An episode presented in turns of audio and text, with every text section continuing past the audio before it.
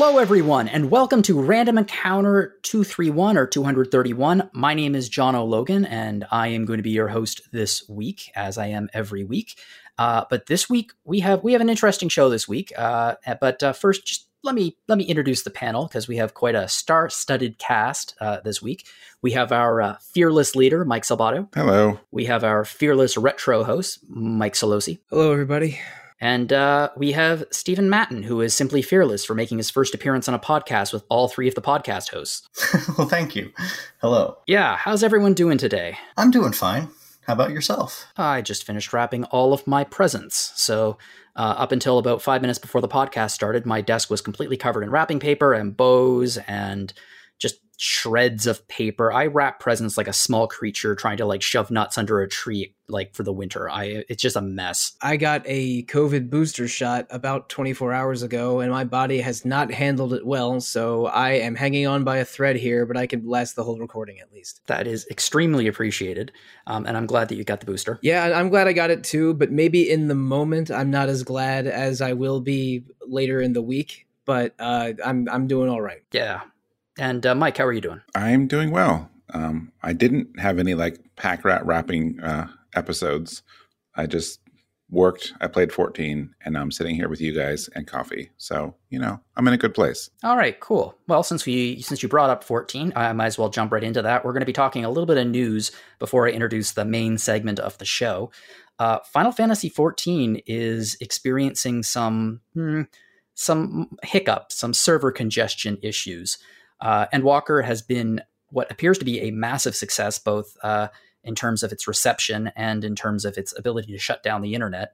Uh, Mike, you have been playing through it. How have, how has that been? Like not being able to log in until like what is it, two hours after you try? Yeah, you know, one to three hours. Um, it depends. It, you know, I've been lucky that I can get around it. You know, like over on the weekend, especially, I can just log in in the morning and just leave the game on. And then during during the week, though, it's like, yeah, like if you want to play later in the evening, like you need to like prepare a few hours ahead of time. But you know, and it all depends. It depends on where you live and when you log in. I can, tr- if I log in in the morning and play a little before work, there is a queue of twenty two people, and if I log in about well now like 7 8 p.m at night it'll be, be anywhere between 2500 and 4500 people so it could take several hours That's crazy. Um, Yeah. Well, I mean, the producers uh, have announced a few a few things they're going to do in the immediate future, including uh, uh, to all players with an act- active subscription uh, on December 21st, we'll be getting 14 additional uh, free game days, uh, and that's in addition to the previously promised seven days. Uh, all digital sales to third party sellers for the starter edition and complete edition will be suspended for the time being. So if you want to play Final Fantasy XIV, you can't. Uh, all free trial accounts will be suspended. Expansion packs and upgrades to collector's edition will still be sold. Uh, and there are there's a patch going to be coming on the 4th of January 2022. And there's some other news there, but uh, I know a lot of people on staff have been a bit frustrated by the uh, congestion issues because it's a very popular game on staff. It's almost like the opposite of what happened to Cyberpunk about a year ago. Uh, FF14 Endwalker has been so successful and popular, they had to suspend sales because of server overcrowding. But while Cyberpunk last year, they had to suspend sales because the uh, PS4 and other versions of the game were so buggy. It's a, it, it's a I haven't really ever heard of a situation like this. They even um, freed up one of the developer servers and made it a public server to handle the extra uh, uh, volume of people, which is you know a story that you just don't hear. And uh, it, it's crazy that it's so popular. I mean, it's a great problem to have, I guess, if you're uh, if you're Square Enix, but it's still kind of insane to report on it. Like, but the interesting thing is, like, yeah, you'll have these long server queues, but usually you would think that it would be linked to bad server performance.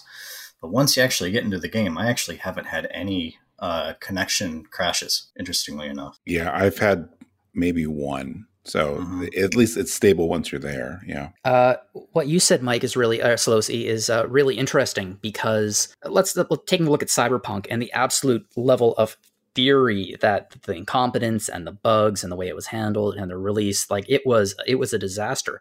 If any other game had been experiencing these issues, I would say that they would be greeted by similar levels of terrible press. But I think Final Fantasy XIV has such such goodwill from the community and people who love it and people who play it that it, they're understanding. They're frustrated, absolutely, but they're not angry about it, which is actually kind of nice and a much uh, more healthy way to approach these kind of issues. I think. Yeah, I think it's nice to see. I mean, I know there's still some you know angry people, but I think enough people they've been so upfront about like what the issues are and like going into way more detail than I think they even need to just explain like look this is why this is happening this is what we're doing and like they've been really good about being transparent about how they're trying to resolve it. So Yeah. I'm sure that goes a long way to helping people, you know, understand and accept it. Yeah. Yeah, in um, in July, uh, there was a big influx of new players, um, and basically ever since then, they've tried to be as like they tried to put forward as much communication as possible um, as they prepared for Endwalker's launch, and you know try to you know work with the the sh- semiconductor sort- shortage and um, COVID related uh, stock issues to build new servers and um, also just try to increase server health. And I, or the um, post that they put out on the Lodestone also says that they're going to try to uh, have a roadmap available to like have have some consistency or like track of new servers and a data center being made. Um, I know in the live letter or the um, FanFest, they said that they wanted to finally get a data center in uh, Australia, but we'll probably have a roadmap for that in late January, and hopefully that can alleviate some of the issues Yeah. going forward. Well, you'd know that you you were the one who wrote the news article. So, well, I hope that uh, I hope that things get back on track pretty soon because I know that a lot of people are really excited to play that game.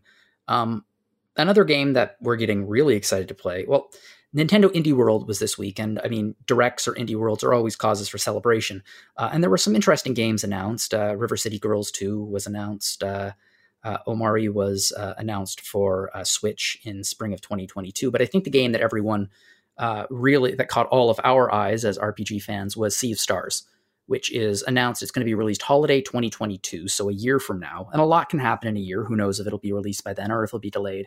But oh my god, it looks pretty. Yeah, so this was actually um, delayed before because I was one of the first people to follow the Kickstarter. Hmm. Um, I didn't play Messenger, but as soon as I found this on Kickstarter and a, another friend showed me, I was pretty much on board almost immediately. Um, and the more I see it, and the demo that they released uh, a while ago for PC for backers was very good. Um, so I'm very much looking forward to that. I mean, really, this makes me ask the question hey, Mike, can we cover the messenger now? I mean, I'm not sure we can justify that, but we there's really no question that we're covering Sea of Stars. Yeah, it looks so good. It looks a lot of people are comparing it to Chrono Trigger for obvious reasons. The battle system looks somewhat similar, takes place on the map. Um, it just looks really, really good. I'll be interested to see how it plays uh, in terms of the story because I love the messenger, uh, and there are some serious, actual serious moments in the messenger, but there are a lot of tongue-in-cheek video game uh, jokes because the whole the whole central conceit of the game is that it's an it's an 8-bit style game. Um, and I'm going to be curious if that translates over to Sea of Stars or if they're going to be playing it straight uh, in that world. I'm not sure since I did try Messenger since it was on uh, Game Pass at one point, um, but I did not get very far. It's a really good Metroidvania. I think so, anyway. A good Metroidvania with a twist, especially if you like uh, really insanely hard 8 bit platformers, which Sollosi, I know you enjoy. Uh, yeah, I enjoy some 8-bit platformers. I mean, I, I can uh, I can count the number that I've actually managed to finish. Probably, I only need two hands. But the uh, the the messenger was good and had a very specific idea and a twist that's pretty memorable around the midpoint. And the fact that their sequel is uh, a, is a turn-based RPG makes it very clear that they're invested in the world and are going to be making more games. But I mean, like, do we even can we even guess what their third genre uh, in a presumed third game what its genre might be? Like, I, they could they could make this a ten game series and not have any game resemble the predecessor, which is kind of exciting. But uh, I, I don't think the messenger is within RPG fans coverage, but Sea of I don't think it Stars is either. definitely is. Yeah, I'm super excited for it. You talked about in a way that makes me think that they're that these two games, maybe world and story, are linked in some way. Are there? Or They are, yeah. It's They- a, it's they- a they- prequel. Okay, Yeah, they, they made it very that. clear in the in the 2020 Kickstarter that they are that uh, they are set in the same world and they're going to continue to flesh out the world. Gotcha. I don't. I actually didn't remember that. Okay. Yeah, it's uh, it's going to be an interesting thing, and I, I think that'd be an interesting uh, take for them to do. Just like the the first one's a action adventure platformer, next one's an RPG, third one's I don't know a puzzle game, uh, things like that. Really moving through the genres and exploring the world through various uh, video game genres. And, and, I think this is the first new trailer that we got um, in about a year and a half. This is basically them confirming a Switch version and uh, showing a bunch of new footage. I got a lot of people really excited for good reason. There's a lot of beautiful, beautiful footage here, and I mean, it's going to theoretically it's going to have an amazing soundtrack as well. Like the game looks like it's going to be something else. Who was the composer again for the game? They, I'm actually gonna uh, look at the Kickstarter again because they announced the composer, and I think they composed Chrono Trigger. Well, Mitsuda is contributing to it because he, he, I guess he's really excited about the project, but I don't think he's the main composer. Okay, I know that they brought on uh, somebody that you know composed classic RPGs. I don't remember. Yeah. I didn't remember who or what. So you're definitely thinking of Mitsuda, who composed uh, about eighty percent of Chrono Trigger's soundtrack. He's a yeah, Mitsuda's a legend. Gotcha. So yeah, there's a. It, it, looks like it's going to be a good game, and we're we're hotly anticipating it uh, in 2022. But this is not the only game that we are hotly anticipating in 2022. In fact, RPG Fan has published our uh, our annual feature, uh, RPG Fan's most anticipated games. So this year, it's uh, our 30 most anticipated games of 2022, and it's it, it, doesn't really require a whole lot of explanation. It's exactly what it says. Um, so we are going to go through uh, the list and talk about which games we're really excited about, what ones we don't really know that much about, but we're still, you know, excited to learn more. Uh, but first, before we dive into 2022, I thought we'd take a little bit of a, a look at our batting average for 2021. Uh, we missed Baldur's Gate 3, Final Fantasy 16, God of War Ragnarok, Gotham Knights, Horizon Forbidden West, Breath of the Wild 2, Open Roads, Potionomics, uh, Rune Factory 5, and She Dreams Elsewhere. Now, uh, we accept full responsibility for the delay of these games. It's all on us. Um, That's not too bad, actually, out of 30 games. It's not too bad. You're right. Um, I mean, frankly speaking, I, I think that we even when we were putting together that list, a lot of them were hopefuls. Like Breath of the Wild 2, considering it it's still a working title. We don't actually know the title of this game. It was a hopefully it will be released in 2021. Um, and we hope that it will be released in 2022. Uh, and we'll get into that in a minute. For a second, I thought it was I thought I was cursed because my two most anticipated games of 2020 both got delayed to 2021. So I uh, uh, and I did get to finally play Bravely Default 2 and Ys 9 this year, but I'm I'm a little bit more hopeful that the three or four games I'm most excited about will indeed come out in in 2022. A lot of the delays last year, not all of them obviously, but uh, you know there were COVID delays, things like that, issues with working from home versus uh, from the office. Uh, thankfully, a lot of those issues have been uh, ironed out of just out of experience for the last year. Everyone's been working from home, so. Uh, yeah, before we jump into the feature, I just want to say that although we have many, many contributors to this feature, Zach, our features uh, editor, uh, and manager. He uh, he put together the feature. He organized it. Uh, this is one of the busiest times of year for him, and it has absolutely nothing to do with the holidays. Uh, Zach always, you know, spearheads our uh, you know our most anticipated games, our game of the year coverage, all of that stuff. So I, you know, I, I really applaud him for putting this uh, together. Um, so why don't we just jump in? Why why wait? first game, Advance Wars, one plus two, reboot camp. Uh, this is the only one that I actually wrote the description for this year. I love Advance Wars. It was my one of my favorite games for the Game Boy Advance. Uh, does anyone else have any experience with it? I, I played the first three, um, the two Game Boy Advance ones, and Dual Strike for the DS. I, I didn't get around to Days of Ruin for the DS, but uh, I really had a good time with those turn-based strategy games. Um, and there's I don't know how many RPG elements there are, but you do you do level up cities and um, have a different and have a multitude of characters to choose from, but uh, I, am I'm, I'm interested to see how these games hold up. Uh, if the multiplayer is as, from Dual Strike is as good as I remember, and uh, also the remixed tunes because they had, they had a really catchy soundtrack for 20 years ago. Yeah, it did. Um, I'm super excited about it because I mean I I reviewed Wargroove a few years ago, which was kind of a spiritual successor uh, to Advance Wars because we never thought we'd see it again. Um, and WayForward is developing this, and WayForward is uh, very experienced with retro games, so it has it has some good people behind it.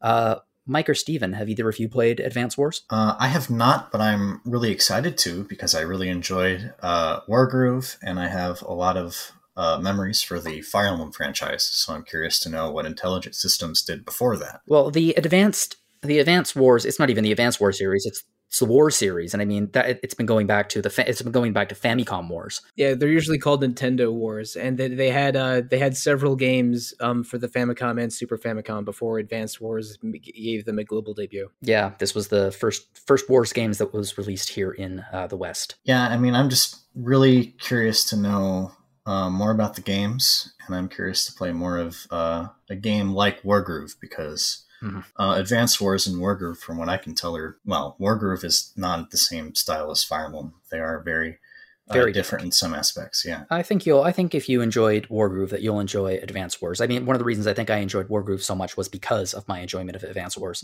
yeah. um, and in terms of uh, confidence that this will come out next year, I'm going to give it a nine out of ten. Um, it was delayed just a few months, but I suspect that it will be released next year. I hope. I think so too. I don't think yep. it's too big of a game that it's going to have to be pushed back any further than that. Yeah, it looks like it's pretty much done. It looked like it was pretty much done when they delayed it. I think they just wanted to put some uh, put some fine tuning in there. So Fingers yeah. crossed. Um, oh, here the next one uh, up is one written by you, Mike, uh, Mike Sollosi. Um, AI: The Somnium Files, uh, Nirvana Initiative. I think you have to go up at the end of Nirvana. Nirvana well, they, Initiative. Well, well yeah. they did the peculiar capitalization there, so that the A in Nirvana matches with the A in Initiative. So there's another AI in the title. Yeah, they're doubling down on the artificial intelligence. Yeah, and uh, they're one of the main characters is named AI Ball or Aiba, which sounds similar to the Japanese word for partner, Aibo. It's a it's there's a lot of multiple meanings and puns in the uh, in in the name here, but it's uh, it's uh, Kotaro Uchikoshi up to his old tricks. Uh, AI: The Somnium Files was a s- adventure game slash puzzle game slash like QTE action game from 2019, and it's probably tied with uh, uh, Shadowbringers and Devil May Cry 5 for my favorite games of 2019. It, it's a really really great story with some unusual gameplay ideas. Uh, I'm not going to talk about anything about the main characters because it's really, really easy to trip into spoilers uh, talking about a game that's only a couple years old. But mm-hmm. we know that uh, that um, Nirvana Initiative uh, stars I- Aiba and Mizuki, who were uh, Mizuki is the adopted daughter of uh, Date, the main character of of Somnium Files One, and Aiba was his was the AI um, detective computer that was in his false eye but now Aiba is in sort of like contact lenses and is teaming up with Mizuki. Um, and Mizuki is she's an odd character. She seems to be a martial arts genius. She beats up uh, gangsters with a lead pipe a lot in AI the Somnium Files One. So maybe we'll get some more of that. But uh, we definitely know it's going to be Aiba and Mizuki uh, taking down a serial killer and it's from the same uh, Spike Chunsoft team that made uh, the first Somnium Files, and that's enough for me to go. Yeah, it looks good. This is a, not this game. The the first in the series is a game that uh, many people have told me that I really need to play, given my uh, my particular taste in uh, adventure games. So this might be a good reason for me to dip my foot in and see how it is. Has anyone else played any from this series? I have, and I loved it. Um, it was my first visual novel. Uh, is, is definitely unique in that uh, you had to finish the whole the whole flowchart. Um, it's not like some visual novels where you, you have to start from the very beginning all over again all the time. This the first game was very puzzle oriented, but I wonder if the second game is going to be more action oriented. You know, given Mizuki's um, combat prowess with the pipe, mm. with the lead pipe. But um, I think it was my favorite game of 2019, the first one, and it's certainly one of my favorite video game scripts uh, mm. in recent memory and also um you call it an, a visual novel. It, it's mostly a visual novel. Uh, uchikoshi's previous games the uh, the zero escape trilogy uh were more visual novelty than ai is. Ai b- blends genre in weird ways because it's, it's a visual novel most of the time but then you have investigation segments that are definitely a point and click adventure. And then you have mm. action segments and somnium segments which are just real weird puzzles that are difficult to explain in just a short time on a podcast but uh, it's it AI Somnium Files was genre bending in a way that his previous visual novels weren't. But uh, it, it's it, the story was absolutely fabulous, and I and I uh, and I hope that Nirvana Initiative lives up to it. Well, let's uh, let's move on now to a game that I honestly don't know much about. Um, because my name isn't Des Miller. Uh, Atelier Sophie 2, Alchemist of the Mysterious Dream.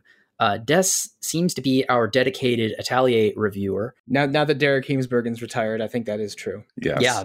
Yeah, they they have uh, reviewed a number of these games in the last few months, and I suspect that uh, if history holds, I will be giving them this game to review in a few months. So, uh, have any of you played an Atelier game? Because I have not. Not for a while. Um, I played I played Aisha a while ago, and I liked it, but was having I didn't like the time limits. Um, which I know it's somewhere in the series, a few games after that, they started like easing up on that, which is probably why I need to get back into them because I don't like the time limited things of delivering things. But otherwise, I like the games and I like the the gameplay of the world of uh, the series. It's it's been a longer time for me. I played two of the Atelier Iris games uh, for the PlayStation 2. Well, the, the first two of them.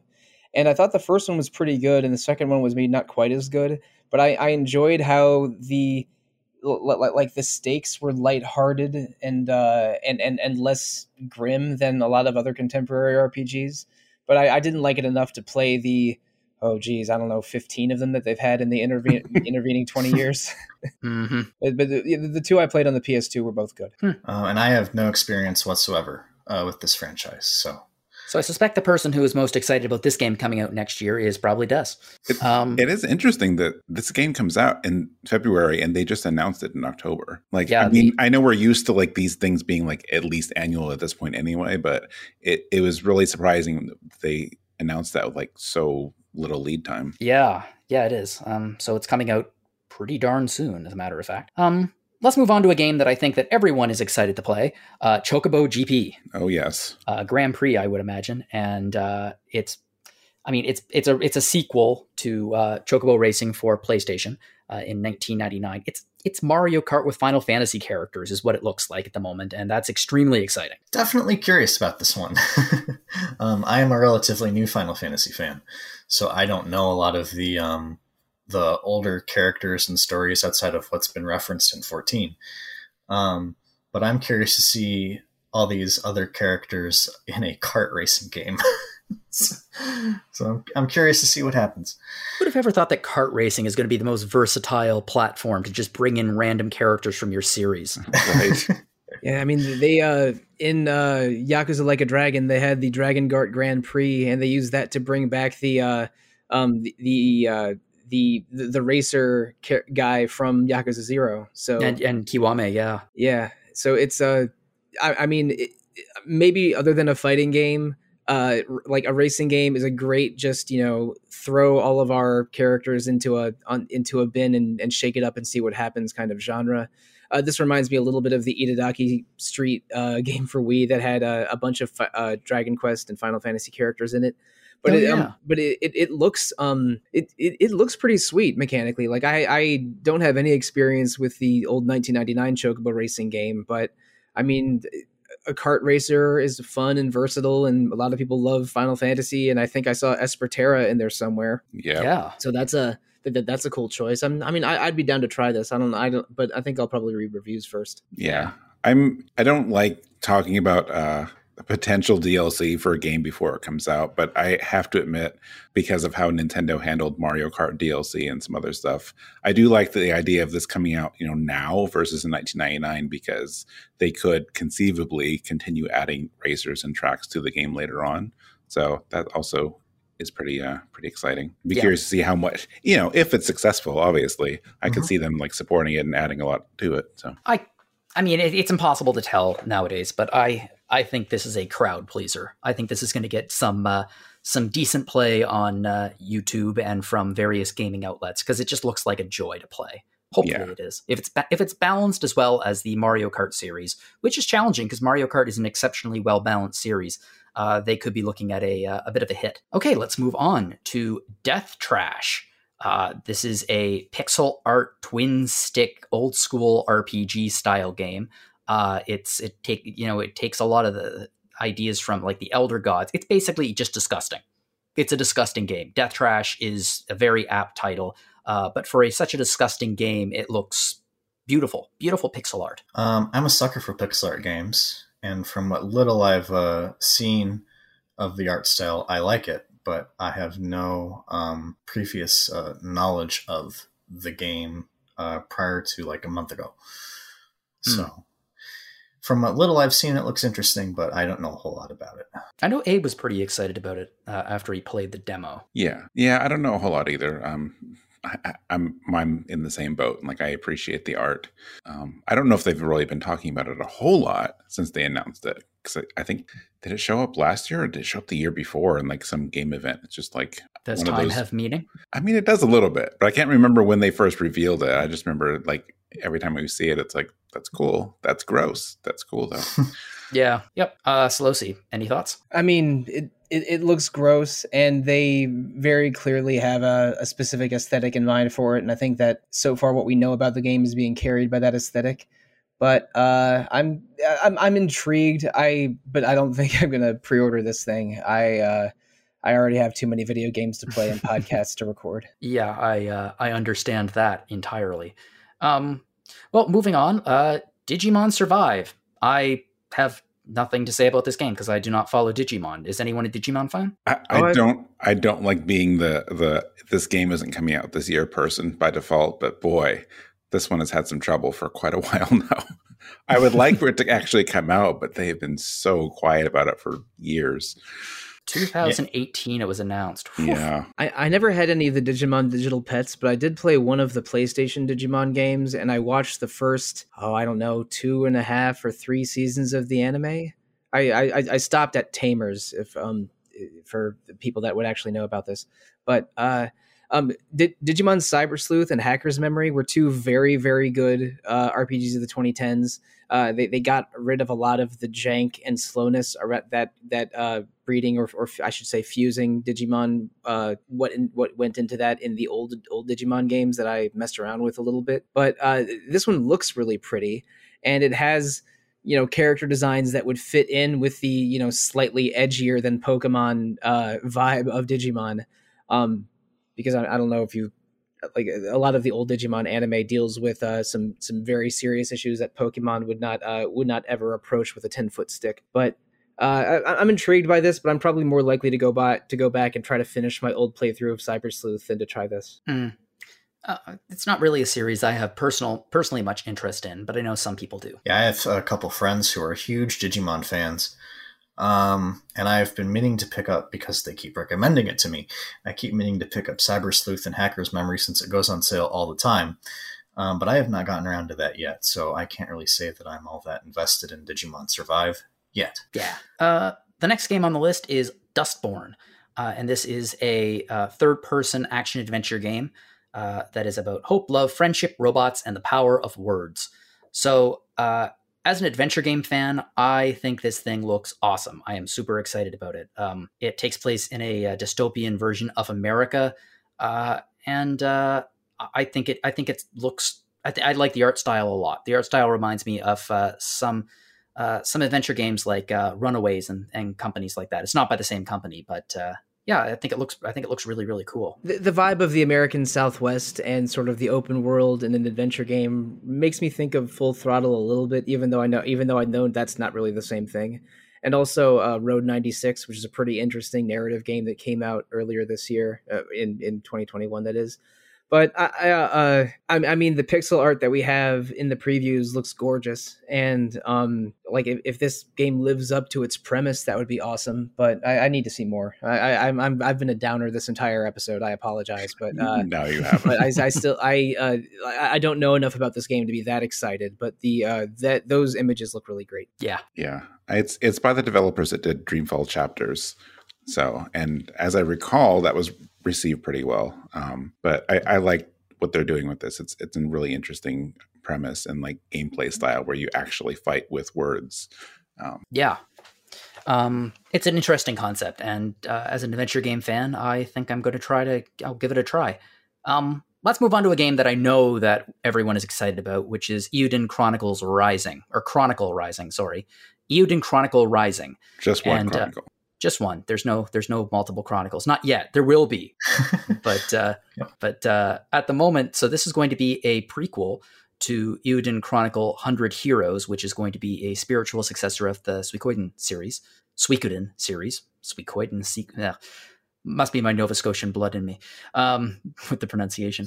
Uh, yeah, so it's going to be uh, a prequel story, and it's going to be an action RPG instead of a turn-based game. Uh, it looks gorgeous, much like uh, much like the actually announced one, and uh, it, it's going to be a uh, it's going to have a town building mechanic in it as well. Uh, so yeah, this this looks just really cool. Um, this is the uh, similar situation for me, like with Sea of Stars, where I discovered the well the the game proper through Kickstarter and by proxy their little prequel game here. Um, very excited, just like with uh, with Sea of Stars. Um, I have not played. Um, what was that series that you mentioned? Suikoden. I have not played those, and this Rising game is not obviously like that. Um, but I'm definitely excited for both games for sure. Uh, I have played a couple of the Suikoden games. Um, the ones I Just have, a few. Uh, the ones I have played are excellent. Um, Suikoden Two is absolutely one of the best PlayStation One RPGs, and uh, and uh, Yoshitaka Murayama, who has not been with Konami for several years, uh, made his studio and and built the crowdfunding campaign specifically to make a game that's uh, that the kind of RPG he wants to make and that has a lot of people excited because Suikoden has a very dedicated cult following. And um, one thing about Suikoden is that all of them has a castle town that you recruit characters to and build throughout the game, and that looks like that they are bringing that concept into this. Uh, uh, Rising prequel, and so there, there's going to be it's, it's, an action RPG, maybe a little bit Metroidvania, maybe a little bit uh, uh, Sakuna of Rice and Ruin. But uh, but in between action segments, you are building your town, and that adds a little bit of Suikoden flavor to the formula, which just gets a lot of people very excited. Plus, the game looks gorgeous. Yeah, it really does. Yeah, I'm so happy that they are able to do this. I mean, I. It's interesting that in the last several years, probably the Kickstarters that have been not the only two success stories, but two of the biggest, especially in like stuff that we cover, are uh, people who left Konami to make the kind of game that Konami won't make anymore, and they've just done so well for themselves.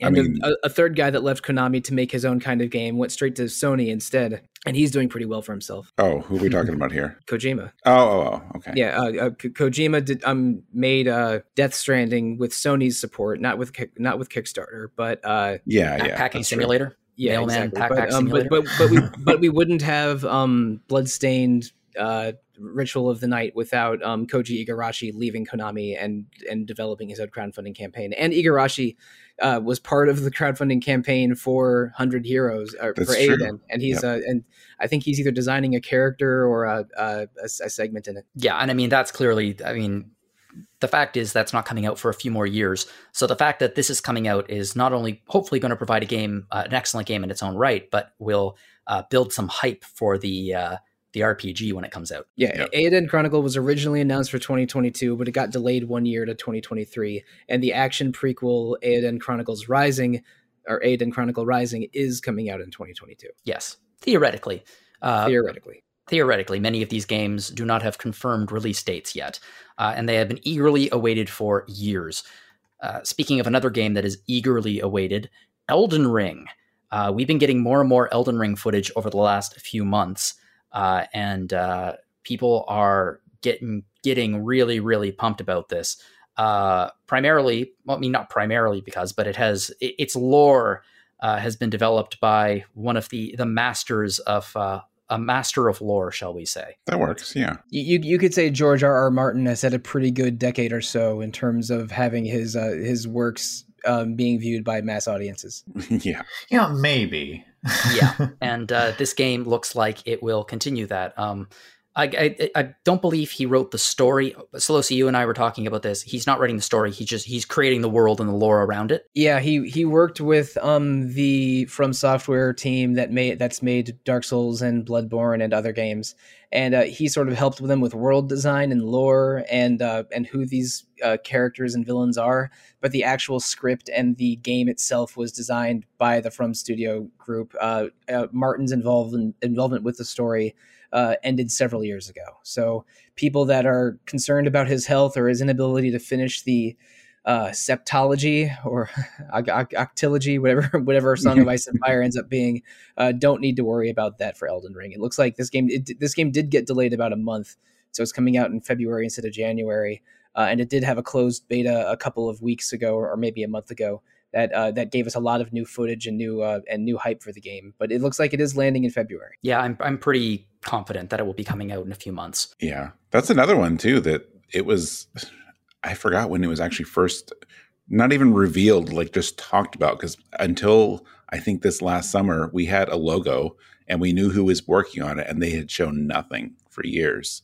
So it was really exciting, like this last summer, to get like finally get to see it and like every in the last six months we just keep seeing more and more and it's actually suddenly coming out Let's see here. It was announced at E E3 2019. So Really? it's been a little okay while. I, it closer felt like it was longer but that's Yeah. yeah I have had many excited texts from Rob Steinman about this game. okay Uh, if only I was a Soulsborne fan. Um, I'm not because, well, I want to go back and play Demon's Souls since I have a PS5 and I have the game, but I never got around to it. But that's definitely going to be something I play first before I go to Elden Ring, uh, Mm. depending on how I feel about Demon's Souls. I think uh, it's it's a game I think I'm pretty excited about. I think it's going to be I think it's going to be pretty cool. Uh, really excited to hear what uh, our reviewer says about it, and I do not know who that is yet. I, I think there, I think there might be a, you know, a Bloodborne style battle royale for the who gets the right to review that game because there's a lot of people on staff very excited about it. That's a, actually that's a great idea. I'm just going to steal that idea and just pit them against each other to fight it out. And uh, yeah, whoever whoever survives will uh, review the game, Sure. And whoever loses will have to review whatever Saga game comes out next. Um, uh, they did announce an, another Saga game is in the works, but uh, I, don't, I don't think that's on our previews list. no, it's not. Uh, I would have resigned from the site if it was. No, I wouldn't have. no, you standing on principle about my hatred of that genre, uh, that uh, game. Um, well, the sister series of Saga, which I do like, Final Fantasy, might actually have a new entry coming out, Final Fantasy 16.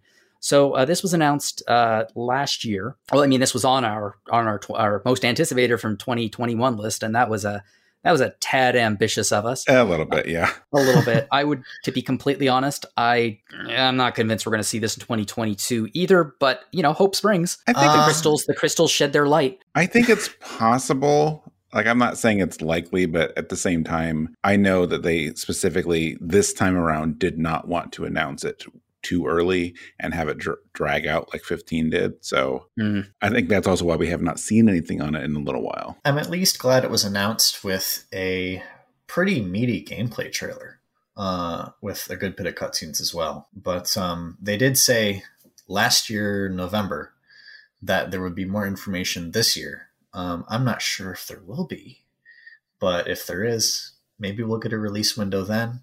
I don't think it's going to come out next year, though. I'd be interested to see what they do with the crystals because apparently the crystals are going to be playing a part in this.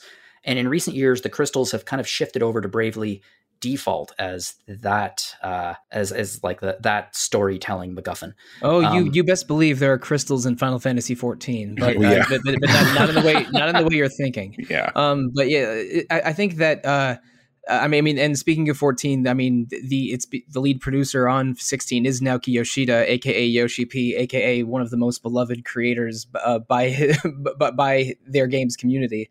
Um, uh, but I, I- I think that with F, F16, Yoshi P is trying to go for a more traditional fits in with Final Fantasy story framework than FF14 but in terms of the excitement of of gameplay and how summons work are going are going to be not like 14 at all like but but this is this is Yoshi P leading a team making a big budget console game which is something I am so excited about. Uh and I'll I'll you know I'll play uh I'll, I'll deliberately be contrarian here and th- and say you know I think that we are going to get news on this game in the next few months and they're going to try to announce it for late 2022 i think this game might actually come out uh, in, in the year we're saying in our preview and only because i want it to and maybe i'm trying to speak that into being Yeah, rolling for the big money there, Sollosi. I will say that uh, aside from the the story having to do with um, summons and just the overall settings, one of the things that gets me most excited about the game is that the um, he was joining rather. I think he joined rather late on the project, but one of the lead combat designers for Devil May Cry Five is actually working on this game. now see now you're speaking my language mm, devil may cry 5 best rpg of 2019 So that makes me very excited to where this combat can go.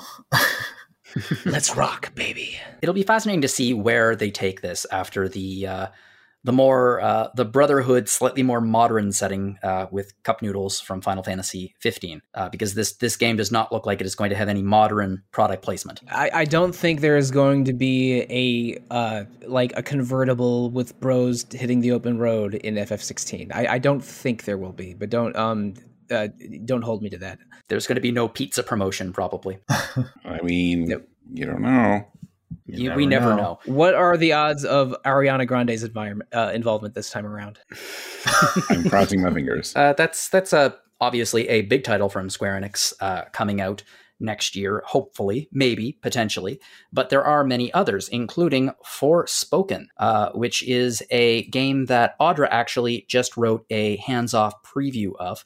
And uh, Audra really liked what she saw. Uh, the footage that we've seen is really, really interesting. Uh, it takes place both in the modern world and in a fantasy world, with someone from the modern world crossing over into the fantasy world. Um, so I guess we're getting kind of a fish out of water story there. Uh, it looks interesting to me, but I got to be honest, it hasn't really grabbed my attention yet. Um, I'm not a big fan of the the genre of story um, that this is adapting. So basically, a, a, protagonist from the modern world going into the fantasy world. That's seen a lot in um, and anime and manga. Yeah, that's typ- that's typically called an isekai, and there are so there are so many of them. And like, and you you, you can joke about it. It's like, well, Wizard of Oz is an isekai, and Alice in Wonderland is an isekai, but but but like like with in all serious or Narnia is an isekai, but like those are uh, modern manga isekai are not classic literature, and there is a big problem with too many of them being written. Sorry, I'll, I'll step down from the soapbox. Please continue. Uh, actually, I wanted to ask you a question about that. Oh, no. In terms of isekai, it seems like a key element is almost uh, wish fulfillment, like people find yes. themselves in the fantasy world that they've always wanted to. And I feel like that is a bit of a difference between like Narnia or Wizard of Oz, where it's just someone from our world lands in a fantasy world, but it's not like they wished for it. It's not like they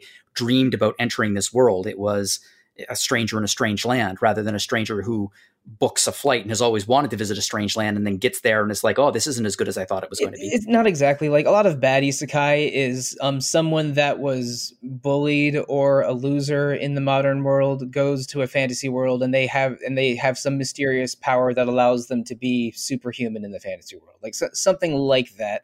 But it, which you know makes it you know a, a stage removed from Inuyasha or something that's also very isekai-ish. But uh, this is an isekai story, but it's also a big budget video game from Square Enix, and uh, and Audra had very positive things to say about it in the preview. Uh, my memory of Forspoken was when they set the trademark for it. A lot of people, not really panicked, but a lot of people suspected it might have been the uh, um, the subtitle for Final Fantasy XIV's new expansion. Oh yeah, but then we but then we got the Endwalker confirmation like two weeks later or something. But mm. so I, I don't know a lot about Project Athia slash Forspoken, but uh, I, you know I'll, I'll I'll read reviews and watch videos of it and make a decision later. Uh, this you know could be all right, but again, I am not informed enough to have a real opinion other than I think isekais are bad and people should stop making so many of them. Even in video games. Yeah. Yep, in, in video games, especially in manga, where I think there are way, way too many, but uh, I, I don't need them in my video games. well, we'll be talking about what we think is a big one in a couple of minutes. Um, also from Square Enix. If if anyone pays attention to internet chatter, you can probably guess what that's going to be. But let's move on to something that is a little bit different. It's Granblue Fantasy Relink. Um, I know nothing about this except that I know that it's been in development hell for like five years now. Mm-hmm. Uh, regular vanilla Granblue Fantasy is an extremely popular uh, mobile uh, game RPG with some gacha elements and it is very, very popular. It's one of the most popular games of its kind in Japan. And it had a fighting game made about two years ago called uh, Granblue Fantasy Versus that was made by Arc System Works, the, the Guilty Gear and BlazBlue and Dragon Ball FighterZ people. And so I think that Granblue Fantasy's developers have been wanting to expand into other uh, space game spaces and genres for a while now. And so this is their uh, big console RPG that's in the world of Granblue Fantasy. I don't. I, am not a player of the uh, mobile Granblue Fantasy, but this looks really, really pretty.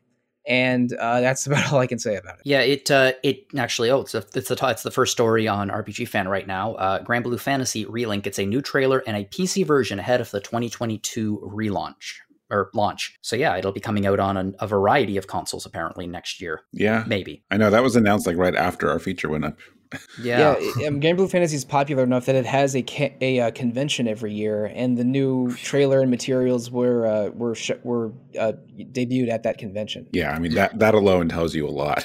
if you don't follow Granblue Fantasy, that it has that much of a following. Yeah, mm-hmm. I say I I have no experience with this uh, franchise other than my limited knowledge of verses. Uh, ever since I began to follow Arc System Works, I kind of went back at their library after really enjoying Guilty Gear Strive, and I saw that Granblue Fantasy Versus looked really cool, but I basically know nothing about the story, world, or characters. So it looks really cool, but that's all I can really say about it. It's yeah, yeah. as as you know, you can't. Everyone has a blind spot. Everyone has a series that they, you know, is really really popular, but you know nothing about, and it has a like massive following uh, and you hear about it and you're like, wow, how did I miss that? And that's kind of how I feel about this. That's the difference between random encounter and retro encounter. We uh, one one show has never played anything and talks about it, and the other show actually plays the games that we they talk about. oh. Yikes! oh, I was worried Sollosi was going to call me out specifically, but it's just the whole show, so I don't feel quite as targeted as I expected to. Right. I, I I entered this episode intending to take down the power structure from the inside. No, I'm fine with that, and I think that uh, that is a fantastic tagline. So uh, that might just end up as the title of the episode, actually. Um, games will never play. Um, speaking of games will never play, Horizon Forbidden West. Um, oh, don't tell so, Caitlin that. I know. Caitlin, yeah, Caitlin, if she was lying down, just sat bolt upright. said that. I'll, I'll, definitely play it too. I mean, I'm actually um, because they got they got a PlayStation 5 patch. Um, I'm actually playing through the first game right now, and I'm really enjoying it. So I'm ready for the sequel. Not ready in the sense that I've finished the first game yet, but I will definitely be uh, raring to play it when it comes out. Getting excited for it. Yeah. So it's the sequel of Horizon Zero Dawn, uh, which in Caitlin's blurb was uh, was Caitlin's game of the year in 2017. Uh, and I know that Caitlin is unbelievably excited for this game. Yeah, yeah I, when I, I, haven't played a lot of Zero Dawn, it's uh it's free for PS Plus subscribers if you have the uh, if you have a PS5. Um, so I messed around with it, and I almost, I just feel happy for Guerrilla Games. Is they're the developer, right? Yes, yes, Guerrilla Games. They're they're in oh shoot, they're in um Central Europe somewhere. I think I think in uh I think in Denmark or the Netherlands or something. But they they made the Killzone games for I I want to say PS3. And those were just the most gray, dreary, post apocalyptic shooters that you could possibly imagine, even though they were competently made. Uh, but then they come out with Horizon Zero Dawn and now Forbidden West, which are just pure color and lushness and and exciting gameplay ideas. Like uh, uh, um oh I forget her name but the, the main character of uh Aloy. Aloy that's it. Yeah mm-hmm. Aloy has uh all kinds of traps and bows and and sort of like low tech mixed with high tech in her arsenal that's really really fun to execute. And uh, like so Horizon Zero Dawn was this really beautiful exciting open world and Forbidden West is another one of those huge budget uh, development team that knows exactly what they're doing. Sony's really excited to promote the game. I, I think that this is going to be probably Caitlin's game of 2022, and maybe and maybe many others as well. Yep, and I am I'm pretty sure that we're going to get it next year too. I uh, yeah, it has a release date for February, but as far as like improvements over the first game that I really want, uh, I think that the the non uh like futuristic story like all the tribal stuff so far that I've played through hasn't been the best so I hope it's a little better here.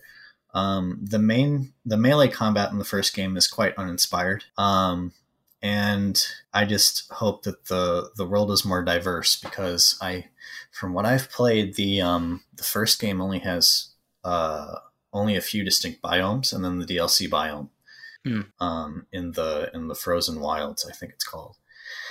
Um, so I'm looking forward to it very much, and I will definitely make sure to finish the first game before it comes out in February. I have it on my PlayStation Five, and it's on it's a, on my list of games that I need to play, which I'm actually making a reasonable dent into. So I actually might I might make a pass at this, and uh, for 20 at the end of 2021, I only have what 12 days left, or no, uh, 11 days left. Never mind. It, Uh, it- no, I- you can do it- it. It's it's on my similar list, but I am not going to attempt to play it uh, before the calendar changes.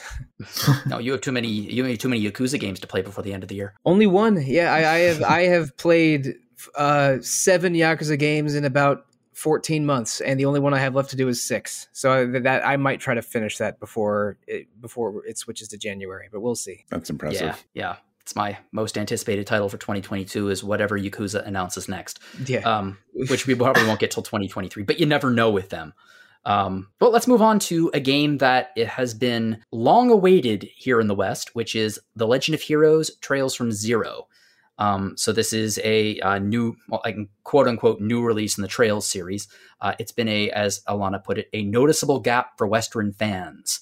Um, it's the first game in the fan titled Crossbell uh, duology, and uh, it's going to be taking place around the same time as the first two Cold Steel games. Uh, again, this is a massive blind spot that I have for RPGs, uh, which is I know nothing about these games except for the fact that they are absolutely beloved by many people on the site. Oh yes, um, Caitlin, Scott, Alana, a lot of people on on the site really really enjoy the uh, uh, the Trails series, which you might hear being called Kiseki in Japan in Japanese. Uh, Kiseki written one way means trail or pathway, written another way means miracle. So it's like like trails, miracles, and double meaning stuff, whatever. But anyway, uh, Trails Trail? from Trails from Zero was one of the PSP games that they made, I think, in 2009 or 2010, and then. Uh, the, the, the whole series started out about 15 years ago with a trilogy of PSP games, then the Crossbell duology, which was which were the last two PSP games. Then there was a, a spin-off and a fighting game and a whole bunch of nonsense. And then they switched to uh, PS3 development and Vita development with Trails of Cold Steel. And so Trails of Cold Steel and Trails in the Sky and Trails from Zero take place in three different locations within the same world, and all three have interlapping have inter uh, overlapping stories. If you've played Tra- Trails of Cold Steel 2, the epilogue of that game has a bunch of Trails from Zero characters in it. So if you haven't played those, it was probably a little confusing. But that's just kind of how this ser- series is. Like uh, Legend of Heroes has been around since the 80s, and Mike, you even brought up Legend of Heroes, uh, one of their 80s games, uh, Dragon Slayer, in in an episode of Rhythm from a couple weeks ago I did. Yeah. yeah but uh but the, the trails sub-series of legend of heroes has been going around since i think 2004 or 2005 and they're i think they just announced the 16th game in the series with uh with Oh with my. um with with, uh Kuro no Kiseki 2 Yep. so they, they they're in the the 16 neighborhood of 16 or 17 with the series this one is number four which again was originally 2010 we're finally getting it in 2023 uh, the game had a had a, uh, a fan translation patch that uh, Nippon Ichi Software America is, is are working with the people that created the patch to to um, cut in on the development time for this. But it's a it's the PlayStation 4 re-release of a 2010 PSP game that takes place around the same time as Trails of Cold Steel 1, which was a 2012 Vita game. It's so confusing. You need But- a flowchart. Yeah, but but you, you need you need a have flow one. chart or like or like three or like or like three wiki articles or something to properly understand it. But uh, these games are well written and beautiful and beloved and beloved, and people are very excited that we're finally getting game number four officially, including me. Because again, I, I've played games one through three, then uh, six and seven, so I'm I'm I'm less than a third of the way through the whole mess. But Mhm. and and I still can talk about it with a lot of enthusiasm because these games are really good. But uh, yeah, I'm getting this game day one. I don't know uh, because it's coming out near the end of the year. Maybe I might have to wait till 2023. But uh, uh, yeah, th- this is um, a PSP game, very beloved. It's a a lot of people that know these games say this is one of the best ones, and that uh, has a lot of people excited. So sorry for ramble ranting a little bit. No, you're No, fine. I mean, totally plus, okay. you know, plus there's the fact that like this duology has been missing, you know, in English. Like if if anyone didn't play the fan translation patch, which I mean, I don't know when that came out, but it was obviously not in 2010. Um, But you know, if you played the Sky games and the Cold Steel games, like this takes place in between, and it's just I know it's been something that people have been wanting for so long because all these characters show up later, and you just have to figure out like, okay, well, I guess some stuff happened before, but you don't. No one really knew what it was, so Mhm. that'll be nice when both of these games are out here. And uh, if anyone is interested in the Trails series, we do have a so you want to uh, get into the Trails series feature, which I will include a link to in the show notes. I might have to take a look at that because this is a series that I've um, always had in the back of my head as something I want to get around to playing, um, but I just haven't gotten around to it yet. So and it's also not a short one. Like uh, the first no. trail, the first Trails in the Sky game is pretty short. It's probably around thirty hours, but just about all of the other ones are sixty plus. So that is that is a big ask. Just oh to, goody to, to, to try and get into these. That's my problem. Like I would really like to get into them, but I know because of this, because of the lore, because of how much crosses over, like you can't just get into it a little bit you know you have to kind of really commit to all of them next up is a game that i think uh, it has a very dedicated fan base um, and it has a uh, it has a name that it will definitely change because there's no way in hell this game is going to be called The Legend of Zelda: Breath of the Wild 2. To be fair, that's what we're calling it. I think in Nintendo's official marketing, it's called they call it right now. They're saying the sequel to The Legend of Zelda: Breath of the Wild, which is even less likely to be a name, real name. That would be amazing if they put that on the box art. yeah, n- knowing knowing our luck, they're going to announce the real name of it in between us recording this and us publishing this. What's really funny to me is that you know how Nintendo sometimes has their um like current and upcoming game graphics on Twitter. They actually put in the Breath of the Wild text the sequel to Breath of the Wild. and everyone was like, "Oh, is that the title?" But it's obviously not going to be the title anyway. No, it'll probably be. I mean, it'll probably end up being something like Breath of the Skies or Skies of the Wild or. I, I think they probably will either keep Breath or Wild so that they have the connection that they can use the for the first game, like the uh, you could call it a the link between worlds strategy. But I, am not going to speculate on what they're going to title it. I'm just speculating that uh, this game is going to be amazing because Breath of the Wild was one of the uh, is is one of the signature games for the Switch. It's one of the best Zelda games ever made and I say as this as someone who generally prefers 2D Zelda to 3D Zelda, it's my I think made one of the best world maps in the video in the history of video games. Yeah. So mm-hmm. yep. so if if uh, the uh, the long awaited sequel to Breath of the Wild ends up being like all uh, uh like like 80% of the same kind of game and 80% is good, then that is a that game is an A plus. So I I'm really excited for whatever this ends up being. I I agree with you. The beautiful thing about Breath of the Wild is that it's the kind of it's whatever game you want it to be. Like I I had an amazing time playing this game and I played through it and I walked away and I thought, well that was that was wonderful. I, everyone everyone who had the experience that I had was very lucky. And then Amanda played through it and I walked in on her and she was collecting bugs and she had a massive bug collection and she was extremely excited about the bug collection. And I was like, "What are you doing?" And she's like, "Collecting bugs." And I'm like, "I don't think I caught a single bug in this game." I just missed like an entire like giant piece. Like she just enjoyed collecting bugs and getting very angry at Beetle for trying to rip her off. yeah, there's so much you can do in the first game. Yeah, and uh, I think that uh, I think there's going to be hopefully just as much to do in the second game, but I'm not overly hopeful that we're going to be doing any of that in 2022. Does anyone think it's going to come out this year? No. Yes. I think it is. Yes. Okay, so that's two for, two against. Yeah. Um, and we have this on tape. So they've they've I don't think they ever committed to a release window until they said this is coming out next year. Like, mm. oh, did they actually say that? I'm pretty sure they did. I mm. thought they hmm. said this is a 2022 release. So, like at that point, like I'm willing to accept. Okay. I, I think we're gonna have a new trailer with its true name very soon, maybe even less than a month, and it's gonna come out sometime in 2022. That is that is my official guess. Or whenever you know the next direct is. Yeah. Yeah, no, you know what? It's Nintendo, so for all we know, they might just like shadow drop it in the middle of a direct. Available today for Nintendo Switch. I think it is pretty astounding that we are getting uh, open world games from Zelda, Kirby, Sonic the Hedgehog, and Pokemon, all maybe in the same calendar year yeah. which is which is only sensible for one of those four, the one we're talking about right now. But but still, like like like Nintendo and I guess also Sega, thanks to Sonic, is just hmm. diving into post apocalypse open world, or in Pokemon's case, uh, sort of um pr- uh, like like primal. Uh, uh, what would you what would you call that? Like Sengoku era open world, yeah. but yeah, really weird coincidence that these that we're getting a bunch of iconic characters in open worlds the same calendar year. Mm-hmm. I admit I never thought we'd see an open world Kirby game, but you know. yeah, and have you seen it? It's it's a Breath of the Wild, overgrown ruins kind yes, of open exactly. world. it's really cool yeah. looking, but yeah. strange.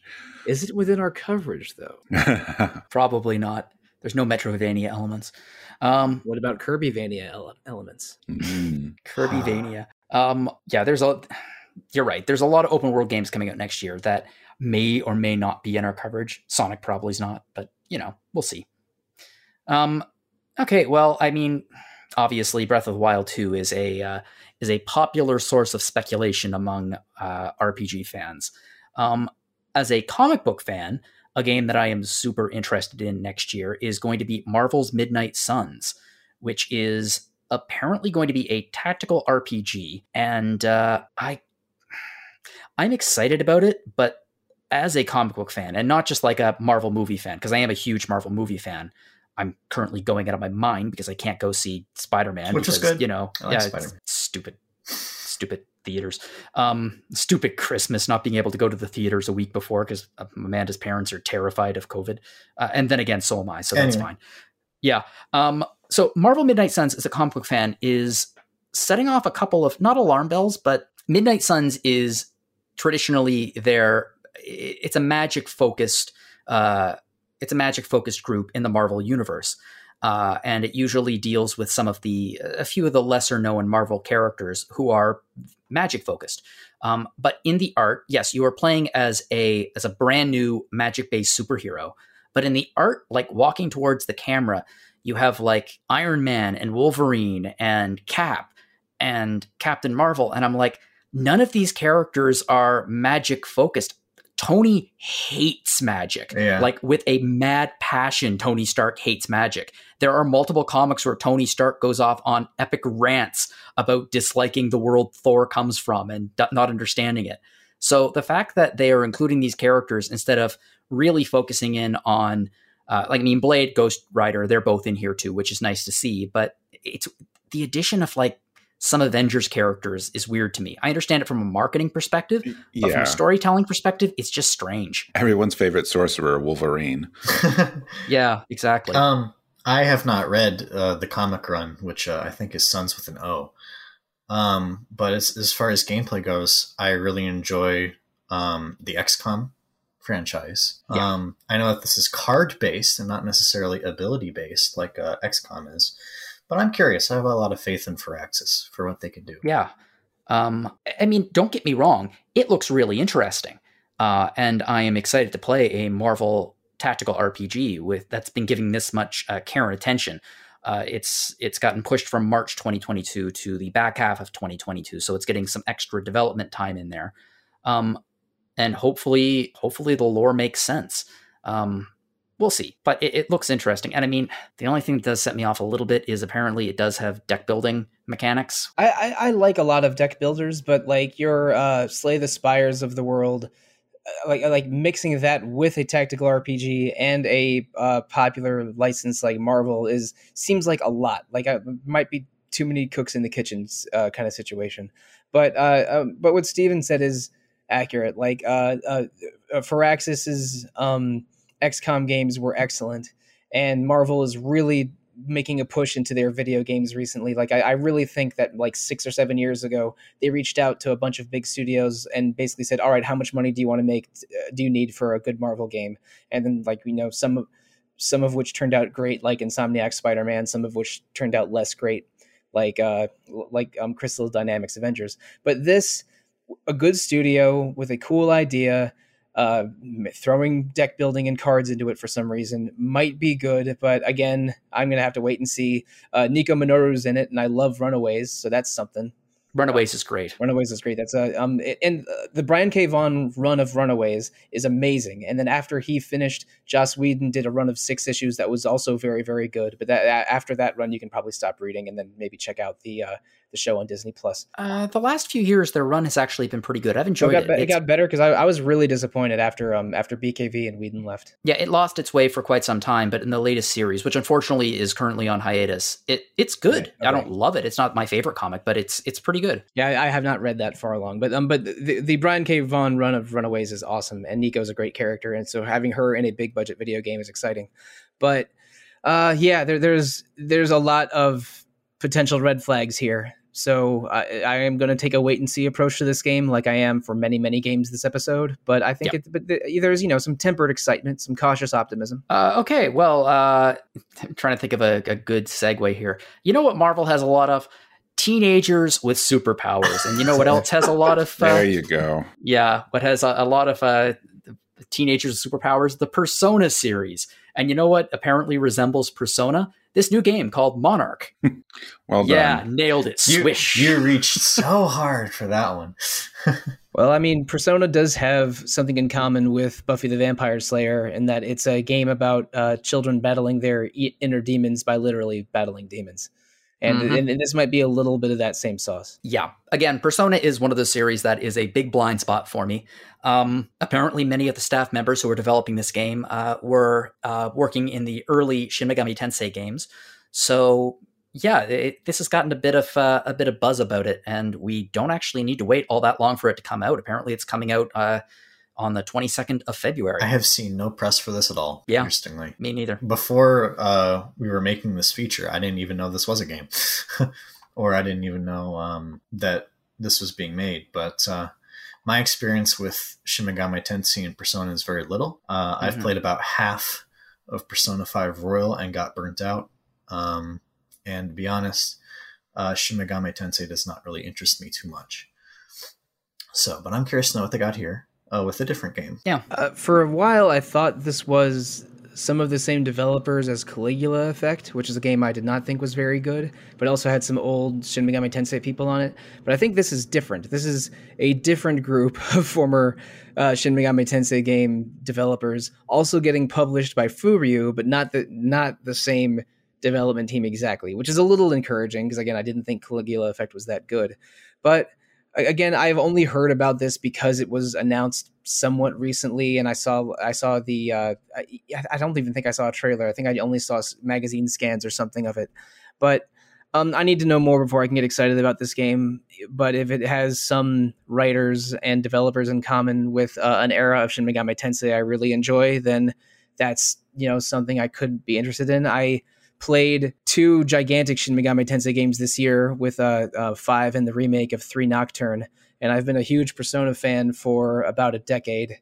I don't. I, I do not want to tell you how many times I've played the the main series Persona games. Like, trust me on this one. You don't. Like, I, I have some. I have some regrets, but uh, if this game you know scratches some of that same itch and and ends up really well made, then I could be very interested in it. But I need to know more. Uh, I'm just, I feel like I'm saying that for every single game now. So maybe maybe we should uh, transition to something that I know I'll be excited about. Uh, what is that? What's the next? oh, we can skip that. We don't need to talk about this very much. Mhm. We're we can we're fine. We can just move past this monster hunter. Rise? No, Norco. Norco sounds more like your speed, no, Mon- Monster Hunter, Monster Hunter Rise, co-starring Rise from Persona 4. Exactly Yeah, right. uh, let's take a look at Monster Hunter Rise Sunbreak. Uh, you know what? Sollosi, take it. Monster Hunter Rise is the 2021 Switch game that is uh, the fifth generation Monster Hunter game from the uh, portable half of the Monster Hunter development team. Monster Hunter has two development teams. Um, that like like uh, Team A made four four and four and World. Team B made Generations and, and Rise. Um, and this is the expansion to Rise. It is adding a new difficulty rating, a new a new setting, probably a bunch of new monsters, probably a redesigned end game. Uh, but it is an expansion pack, so if you're interested in Monster Hunter Rise Sunbreak, you should play Rise first because I don't think you can even access the Sunbreak content until you beat the story in Rise. But uh, Rise is maybe my favorite Monster Hunter game ever made. I would have to really, Wow. I would have to really write a ten thousand word think piece to figure that out. But We uh, publish it, don't tempt me. But uh, Zach. but uh, like like Rise did a lot of things to smooth out and speed up the Monster Hunter formula, being able to have like proper mounts for the first time and cutting out a lot of the preparation mechanics that you would typically do for a Monster Hunter game. And they add uh, they add dogs and owls to scout around for you, and wire bugs so you can Spider Man around the around the map as much as you want with uh, with with like specialized silk moves.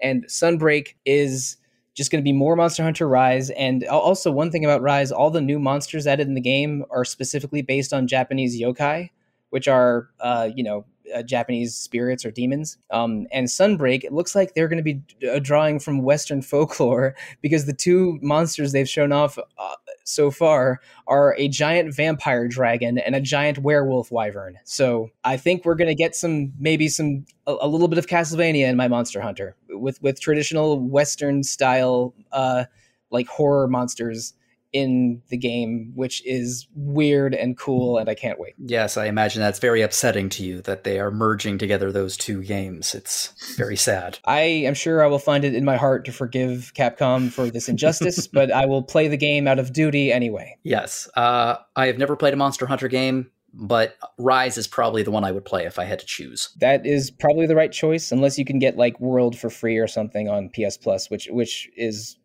a thing. But uh, I, I, adore Monster Hunter Rise, and I and I recommend it wholeheartedly to anyone that's curious. Hmm. Uh, it is my favorite of the three Monster Hunter games that I've played. I've played uh, Generations Ultimate on Switch. Um, I I was gonna get it on 3DS like a long time ago, but the controls just seemed really weird to me, and I never um, got around to playing it on 3DS. Um, I played World and not Iceborne. I do want to play Iceborne at some point. But Rise has just been fantastic. I've put way too much time into that game.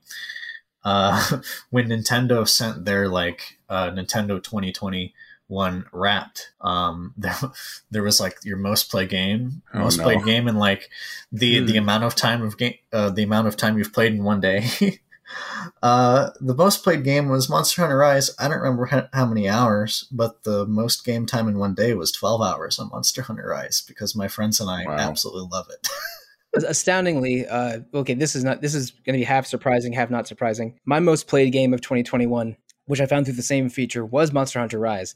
But my most played game in a single day was uh, the great ace attorney chronicles 2 resolve because i played that game for 11 or 12 hours in a single day to finish it in time for a podcast recording. Yeah that was a herculean move by the way. I yeah. It was a feat. In any case i am i am very excited for excited for uh Sunbreak. Uh, both, well, Rise is coming to PC, um, and I would get it on PC, but unfortunately, it doesn't have crossplay, so I'll be gearing up for the Switch version. I have been getting a lot of excited messages from Dom, who's reviewing the PC version for us, uh, about our, you know, our Valstrax struggles and our talisman farming, and it's uh, it's Rise is like people that really love the grindiest parts of World or the most preparation heavy parts of Monster Hunter probably don't like Rise as much as I do. But I, I think it, it, it is like from uh, from character creation to closing credits. I think it is my favorite one, even though I have a lower hour count in Rise than in World or or in Freedom Unite, the one I started on. Hey, Mike, have you ever played Monster Hunter? What's Monster Hunter? Exactly. okay, let's move I, on no, no. to. I have not. I have not, but I'm glad that other people are excited about it. Yeah, I did. I that was too. not meant to be dismissive. That's meant. That's more. no, I have not played it. Have you? Have you had any interest, or just not got around to it? Uh, oh, I always have interest. I just haven't got around to it. Gotcha. Yeah. Um, well, let's move on to a somewhat smaller game right now called Norco. Uh, I've never heard of this, but actually, having looked up some stuff and looked up the thing on Steam, I'm getting a little bit interested. So it is uh, a post-apocalyptic uh, point-and-click adventure game. Looks like a third-person point-and-click adventure game with retro pixel art that takes place in a dystopian South Louisiana. Um, and uh, so uh, in the in the description uh, on the page, Anthony uh, says, "Prepare for swamp punk in 2022." And I totally see that. So it's kind of like hmm. cyberpunk, but you know, much more low tech, swampy kind of thing. It's a really interesting looking game. Yeah, it's not a setting you see a whole lot, which I, I appreciate. And it's another it's another uh, indie game here on our list today that has really really great pixel art. Yeah, pixel art is. I mean, I'm I'm a pixel art fan. I can't help it. Also, it's being it's being published by the same company that just released Kathy Rain Director's Cut, which I reviewed a few weeks ago. How was that? I, I actually missed that. Uh, it was fine. Uh, I played Kathy Rain originally uh, years ago when it first came out, and the Director's Cut was they redid it so it's widescreen and it, it's mm. fine. It's not my favorite adventure game I've ever played. It's a bit of a short story, a lot of Twin Peak influence in it, a lot of Twin Peaks influence in it, to the point where there are times where I feel that it's not just an homage, but it's a flat out uh, it's not plagiarism, but it right up to the line. Uh, still, it's a fun game. I enjoyed it. Um, but this the develop the publisher is complete or the developer is completely different for Norco oh, gotcha. than uh, publisher, but the the publisher Raw Fury has uh, released some adventure games the last few years, and some of them are pretty cool. Uh, rest in peace to the recently departed Anne Rice, who was maybe one of the most brilliant uh, employers of Louisiana as a setting for her works. Uh, and to have an adventure game set in modern rural Louisiana, but with uh, but with steam, I guess cyberpunk elements. I guess because they, they do say cyberpunk in the description, don't they? That's that, that, that's odd and interesting. I think cyber. I think that might be a marketing decision more than anything. It was probably okay, written sure. back when cyberpunk was supposed to be the next big thing, and everyone was putting cyberpunk. Every single every second marketing email we got during that period had the word cyberpunk in it. but all right, so uh, I guess we should be ready for Swamp Punk. Swamp Punk. Um, well, let's move on to a sequel of an indie darling. Uh, Oxenfree released a few years ago, and uh, people just loved it. It was just a game that had been it was greeted with almost universal. Uh, just well, this is just wonderful. Um, uh, Oxenfree Two: Lost Signals is coming out next year, and uh, I again have never played Oxenfree. It is on my computer right now. I'm looking at the icon in my games folder um, because I've been I've been excited to play it because of this sequel, which just looks fantastic. It's one of the games that I just completely missed. um, it was added on Game Pass, um, but like after I got my Xbox, like a month later, it was leaving, so I never got around to it. But I really want to get around to the first one. Mm-hmm. I, I, remember that game generating some positive buzz when it came out, uh, the first Oxenfree, but I never got around to it. I was I was probably I don't know hunting monsters or fusing Personae at the time. But uh, but I mean, it, it's cool that it's getting a sequel. It's cool that a lot of people are excited about it. Uh, no no complaints here. But I'm I'm again I'm more likely to find a to play my copy of Oxenfree that I think I do have but completely forgot about than to jump right into the sequel. Mm. Fenner reviewed it uh, years ago and he gave it a 90. Pretty high praise. Fen Fen does enjoy himself a narrative game and I trust his judgment. yeah, it's it's a game that I'm, you know, it, it's an indie game and apparently it's going to be a direct sequel. So you know, fingers crossed that they uh, that they get the same level of goodwill that they got from the first game. Yeah, I mean, not that I'm sure there are people who don't like it, but I think everyone that I know personally that has played the first game has only had good things to say about it. Yeah, I don't think I've heard anything bad about the game. I like not like maybe some people it's not some people's cup of tea, but it just seems to be a game that does what it does extremely well. Right. Okay, let's move on to what hopefully many people are considering a, a departure for the Pokemon series, uh, moving it in a new direction, which is Pokemon Legends Arceus. It looks to be an open world Pokemon game, which is kind of a no brainer when you think about it, but um, it's not taking place in the modern day. It's taking place in the past, which is kind of creating this retro aesthetic of a world that we know extremely well. Uh, and people are getting super excited about this game. And I know that many people on the site are because it's coming out in uh, just over a month. Um, when Pokemon Company like Dual announced uh, the Gen 4 remakes and this game, which is very, it's not taking place in Sinnoh, it's taking place in a different region, but it's very Sinnoh inspired uh, in terms of um, setting and character design or whatever. Uh, this is the game I'm a lot more interested in. Uh, unfortunately, a lot of the footage uh, has not really piqued my interest. Um, the first trailer, especially, uh, I noticed a lot of visual hiccups, but this was a while ago, and, and I hope that they've had a lot of time to fine tune it. Um, interested, but I, it's not going to be a day one for me though. I imagine that those visual hiccups would have been worked out. I don't think this is a game they can afford to miss on. No, I, I think it's one of those games. I don't know why it, it seems like historically so common with Nintendo, but I feel like it's one of those games that is going to look better in person. It, for some reason does not look great in stills. Um, I mean, I agree on the initial footage. Like it was definitely like the frame rate, like nothing was looking good when they first revealed it. But the concept of the game, the open world, like I've been I've wanted to see them try this with Pokemon for a very, very long time. And, you know, they, they dipped their toes into it with Sword and Shield with the wild area and then more so in the expansion. So having a whole game built in that style, I if they do it right, I think it'd be a really good thing for the series. And I also think it was smart that they announced that alongside a remake, just to make you know just to say like yes we're still doing traditional ones too and not just this mm. um, i also of course the other thing too is that no matter how good it does end up looking or running it's one of those things that not to bring up the switch pro again but man like this this is an ideal candidate to like be on like more powerful hardware. Yeah. I think that would smooth out those things because they're obviously doing trying something really ambitious with like the scale of and the level of detail here. I, I feel like Pokemon fans have been clamoring for either an open world Pokemon game or an MMO Pokemon game for at least a decade, and this feels like an answer to those calls, but with something people weren't really expecting. With this, you know, Pokemon game set in the distant past, with a very Japanese aesthetic. Again, again people are in um, are, are, are in kimonos and traditional Japanese dress from like hundreds of years ago. Uh, and uh, with Arceus in the title, does invoke Sinnoh, the uh, location of the Gen Four games. Arceus is one of the big legendary Pokemon from that uh, from that generation, which you know Pokemon fans definitely know, but listeners that might not know now you do.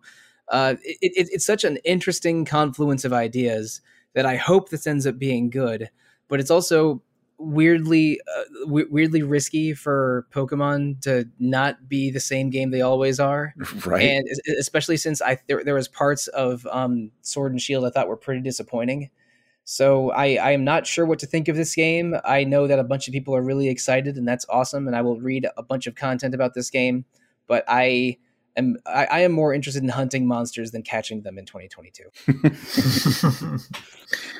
Could definitely agree. To be completely honest, this is the first Pokemon game that I've seen in years that has actually made me go, hmm. It seems like a very good jumping on point for people because it does take place in the distant past. Uh, uh, not a, not unlike a, uh, a certain Ace Attorney Chronicles game that came out earlier this year. Uh, that is a perfect jumping on point that takes place in the distant past, the distant Japanese past. Um, and I I have all the hope in the world that this is going to be an absolute uh, hit. Uh, it's hope, but we'll see what happens. Um, next up is a uh, pixel art game that is the most Audra game I've seen recently. Uh, Read Only Memories Neurodriver. Uh, Audra actually wrote the blurb for this, and it is going to be a visual novel with pixel art that is uh, a cyberpunky kind of inclusive story. Uh, you were playing a psychic detective, ES88, uh, and you were investigating a road psychic named Golden Butterfly. Um, if you just tuned out when I said that, when I started saying rogue psychic named Golden Butterfly, this isn't the game for you. If your ears perked up, yeah, you should take a look at it. And well, uh, we should mention this is a sequel to uh, 2064 Read Only Memories, which uh, this sound like kick me if this sounds familiar. Rob Fenner reviewed for the site several years ago and really liked it. um, Yep. but uh, but yeah, this looks like a very cool sequel. The uh, the premise is amazing. I know that uh, the original Read Only Memories has its fans. Uh, I have not played them, but uh, they may- maybe that's a decent candidate for a future retro encounter episode. I'll I'll send Audra a message later tonight. But uh, it's it's a really cool idea. It's a little bit AI the Somnium Files. If it takes place in a near future where you jump into people's minds that might be witnesses to a murder or something. But uh, yeah, sure. I'm I'm I'm interested to hear more. And I'm Yeah. sure Audra will review this game after he's reviewed another 45 games in 2022. um, I have no um, no previous knowledge of uh, these games, um, so I'm completely fresh on it. But from what little I've seen, I'm intrigued. But uh, I'm definitely going to wait to see what people think of the game first. Well, let's move on to a game that is the most Nikki game I've se- on this list, which is Rune Factory 5. Now, when this was announced and certain features were announced, uh, Nikki lost her mind in the RPG fan Slack, uh, and for good reason. This is going to be the first time that same sex marriage is introduced into this farming and relationship simulator.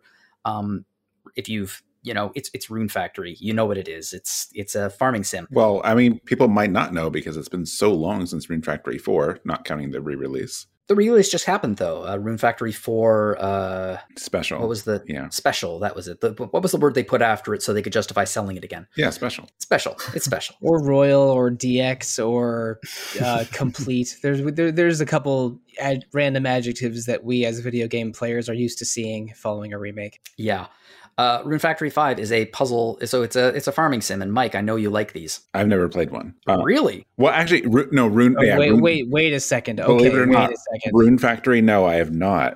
But Are you going to demand? I- I'm going to demand you give us your hour count on Stardew Valley right I was now. about to say. oh no, Yeah. I'm just saying specifically Rune Factory because oh, okay. my, the problem with my hour count on Stardew Valley is I would have to check my Steam library for my three farms on Steam, and then also my Switch for my two farms on Switch. Mhm. Oh my! Um, so yeah, it's But you've never played a farming game before. just not Rune Factory. Um, it's it's somewhere around 500 hours, I think. Yeah.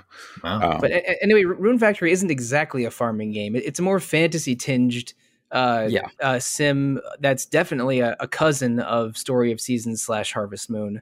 And Yeah. I, but I but I think a lot of it is like spell crafting and uh, and and and I think there is some hunting and farming, but instead of having the goal of raising a farm and finding love, it's there, there's there's fantasy elements to it. I, I know Marcos was a huge fan of the Rune Factory games, and, and I heard about uh, them from him a little bit. Yeah, I mean that was that's the big thing with Rune Factory versus at the time Harvest Moon or Story of Seasons is that those had the farming and the relationships and town building and all that. And Rune Factory's big twist was that it added combat and monsters and other you know familiar RPG things to it, which of Mhm. course is also in Stardew Valley, but you know Rune Factory was doing it first. So, but you know Rune Factory was just not around for so long because the whole you know team disbanded many many years ago. So Mhm. it's neat getting that back because even though Harvest Moon slash Story of Seasons has been going on this whole time, you know they, as far as I know, never incorporated any of this, the fantasy stuff, the combat. So it's nice to actually finally see one of these games again. Every single time I've ever tried a farming sim, I've just bounced off it. I've in, I've invested upwards of like five to six hours, and it's just like nope, not for me. So Rune Factory doesn't have a whole lot of interest, but I know there's a lot of people on the site, Nikki included, who are absolutely overjoyed that it's going to be released, and it should yeah, I mean, I'm I'm poised to like it actually because um, I've been talking about and playing uh, Stardew Valley off and on with one of my friends, and she is very excited for this game. so um, I think I'm going to keep a close eye on it. Um, not going to be a day one buy, but I'm very interested from what I've heard. I mean, it's it's just not my kind of genre. But I'll tell you Mhm. what, I'll tell you a game that is in the genre that I just I just really hits me the right way, and that is Salt and Sacrifice. So this is going to be a sequel to Salt and Sanctuary, uh, which I have been looking for an excuse to play for years, and the fact that this is coming out might be a good excuse to play it. Um, hilariously enough, I don't I don't know what is up with our uh, list of 30 most anticipated games, but it turns out Fenner also reviewed Salt and Sanctuary. So it seems like if it's a sequel on this list, Fenner reviewed it at some point. Um, yeah, so it's it's kind of like a it's a it's a it's basically a 2D adaptation of a Souls like. Um, so I I recently picked up um, the the trailer for an article, and it was the first time I've heard of the sequel. But um, the trailer was actually quite good, and it actually showed some um, multiplayer elements in it. So I have not played the first game, but I do have some interest in it now. Um, now that I know that a sequel is coming, and it has some evolved uh, systems from the first game. It looks, from what I've seen, it looks like a, a pretty a pretty steady sequel. Like they've they've taken what worked from the first one and hopefully they've advanced it. Yeah. Believe it or not, I actually played the first game. Um, I didn't finish it, but for once I can say, yes, this is actually a sequel to a game I have played and I did enjoy it. Is it hard? Um, I mean, for me, like maybe if you play more Souls games or those kind of things, maybe you feel differently. So I don't know. I mean, I know I died constantly, like so much. I know you're supposed to, but uh, yeah, I found it difficult. But like the setting and the vibe, and it's it's got a really just cool atmosphere to it. So I did enjoy it a lot. Mm. Uh, Souls likes are not a genre I know terribly well. I have not played Salt and Sanctuary, but although I had, I do remember when it, when it was out, it was um, getting some pretty good reviews.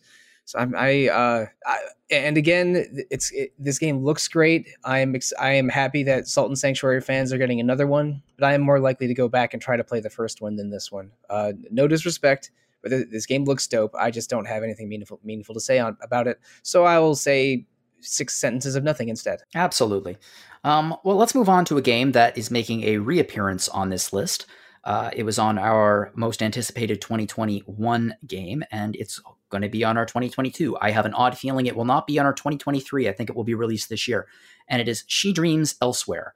So this is a uh, is an interesting looking RPG with an art style that kind of looks a little bit like um, looks a little bit like uh, Undertale, but more hand drawn, um, with some interesting interesting color schemes. It makes me think of like a rotoscoped animated film like Waking Life or something. Mm, okay, yeah. It is a surreal adventure RPG about dreams and the extent in which they mirror reality.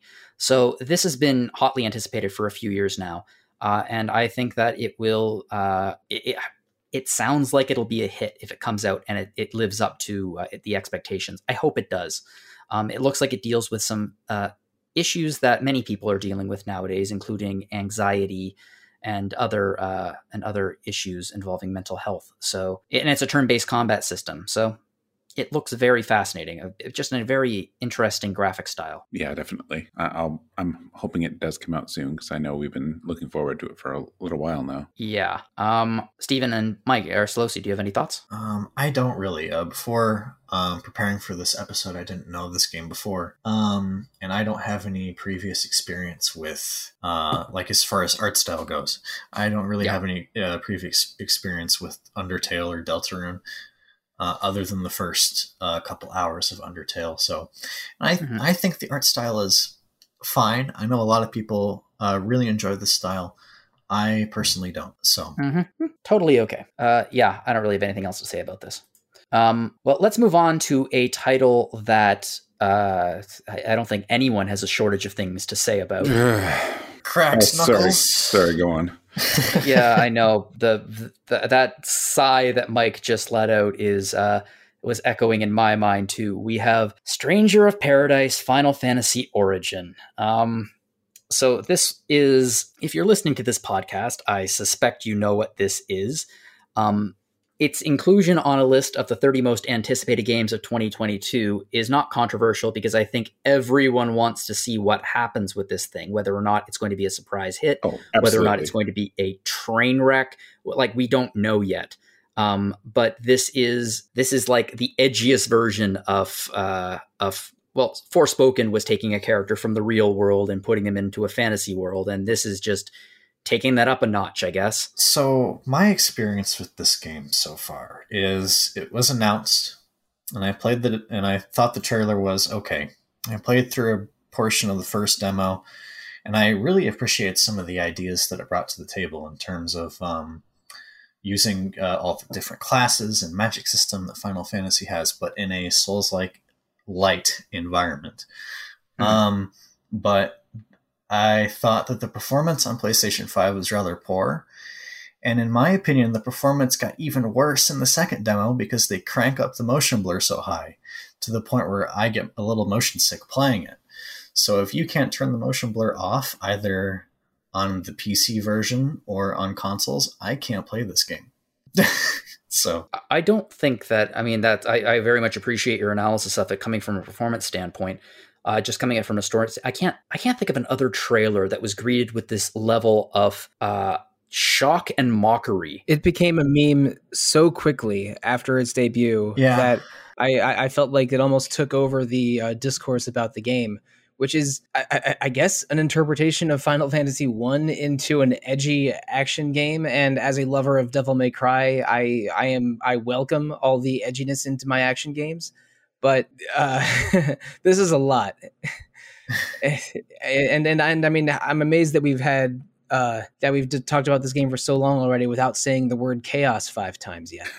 um, I will I will say another thing in regards to this game. I thought it was going to get delayed. I am kind of surprised they haven't delayed it um, because it just the the party system was a bit wonky too.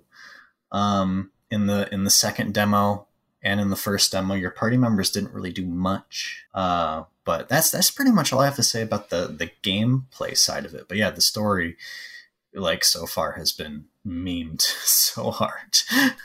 I know that this goes into uh, studio politics and marketing and things like that, but I think the absolute last thing that Square Enix would ever want is for this game to be delayed. Because if this game is delayed, yeah, the number of people online who are going to be screaming that it's get being delayed because it is just a trash heap. The game's a mess. It doesn't work. It's they're they're going to quietly cancel it and try to forget about it.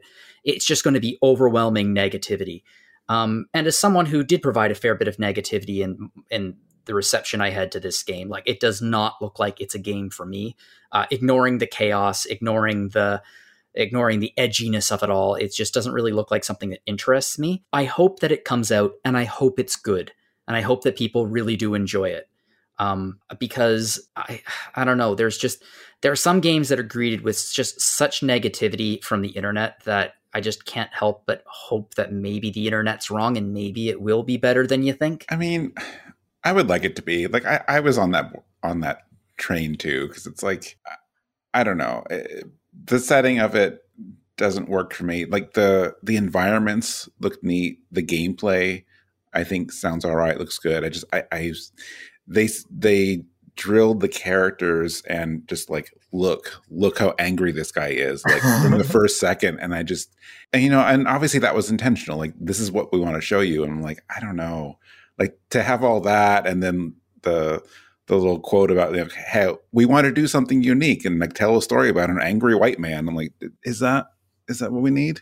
Um i don't know. Yeah. i don't know. That i i feel nothing for the characters but the rest of the game looks all right like maybe it'll be better than we think There is no way that this trailer did not make the rounds at Square Enix and like the they had to have noticed the look on people's faces after it was done. Like this is the game they wanted to release. This is the style they want to release. This was the trailer they wanted to release. There's no way this thing got past any kind of focus testing without Square Enix knowing exactly how it was going to be received And that's because true. it's absurd. Yes. I mean, and and you know what? If that's the idea, if they know, if they knew the reaction and they're just playing into it, um, then good for them. that, that's fine. If you're if they're in on the joke, then I'm okay with it. I think they are because I think it was a smart move to put a couple demos out because if people have a negative opinion about the trailer, but if there's a demo, well just why not download the demo to see if the the trailer kind of sells the game or maybe the gameplay can be good to kind of offset the weird trailer, you know? Yeah, but then they screwed up the launch of the demo. Like it was a That's train true. wreck Yeah, the first disaster. the first demo had very It interesting non-launch. It was the worst perform. It was it was probably the worst reception that a trailer has one of them has ever gotten Yeah. at one of these shows. And then they followed it up immediately by screwing up the drop of the trailer, which was supposed to be helping to calm people down. The demo. and that just yeah. made them angry. It was a disaster. so you know, hopefully, hopefully it comes out and hopefully it's good. Well, you, you guys are talking about this game so much. You're, I mean, all three of you are obviously getting it day one. I don't, I don't need to. I can just ask you how it is because you're, you're, you're, you're putting twice as much time into this game than anything, anything else on the list. So I'm uh, I'm I'll- I'll- keeping I'll a ask- keen ask you- eye on it. But I'll we'll ask see. you about it later in 2022. Okay. Anyway, so let's move on now to a uh, a sequel that was a bit of a surprise to a lot of people. Yeah. And a lot of people are feeling a little bit trepidatious about it because the last few games in the series have not been that good. Star Ocean: The Divine Force. Um, so yeah, people when like in my mind when I think of Star Ocean, I think of Star Ocean, the first one for the uh, for the Super Famicom, which got a uh, of you know a fan translation, one of the earliest fan translations, and the sequel uh, for uh, PlayStation. And I really haven't touched the game since uh, any of the games since then.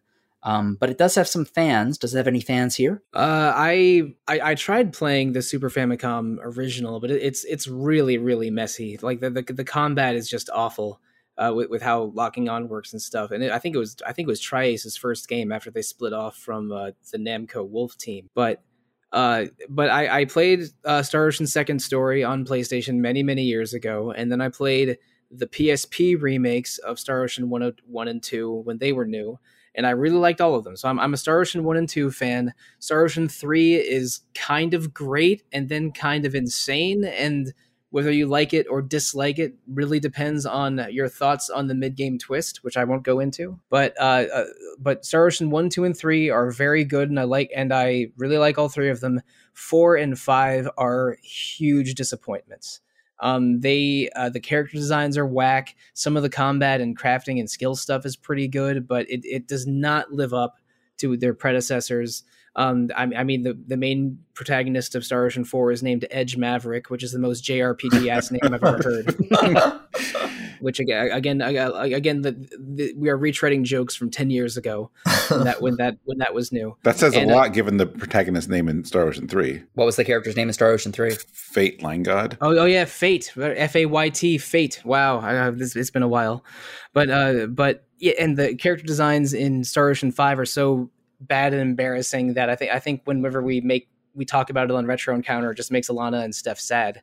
But uh, but both of them are big Star Ocean fans. But this one, I mean, I, I want it to be a return to form. Of course, I want a game I'm interested in to be good, but I don't have a lot of uh, of, of recent precedent to to be excited about here. A- again, like like is this a big budget tri-ace game that uh, could be really great, or is this going to be as embarrassing as Star Ocean 5 was. I, I could go either way on it. So I'm looking at this game with a lot of interest as a casual Star Ocean person, but uh, we'll see.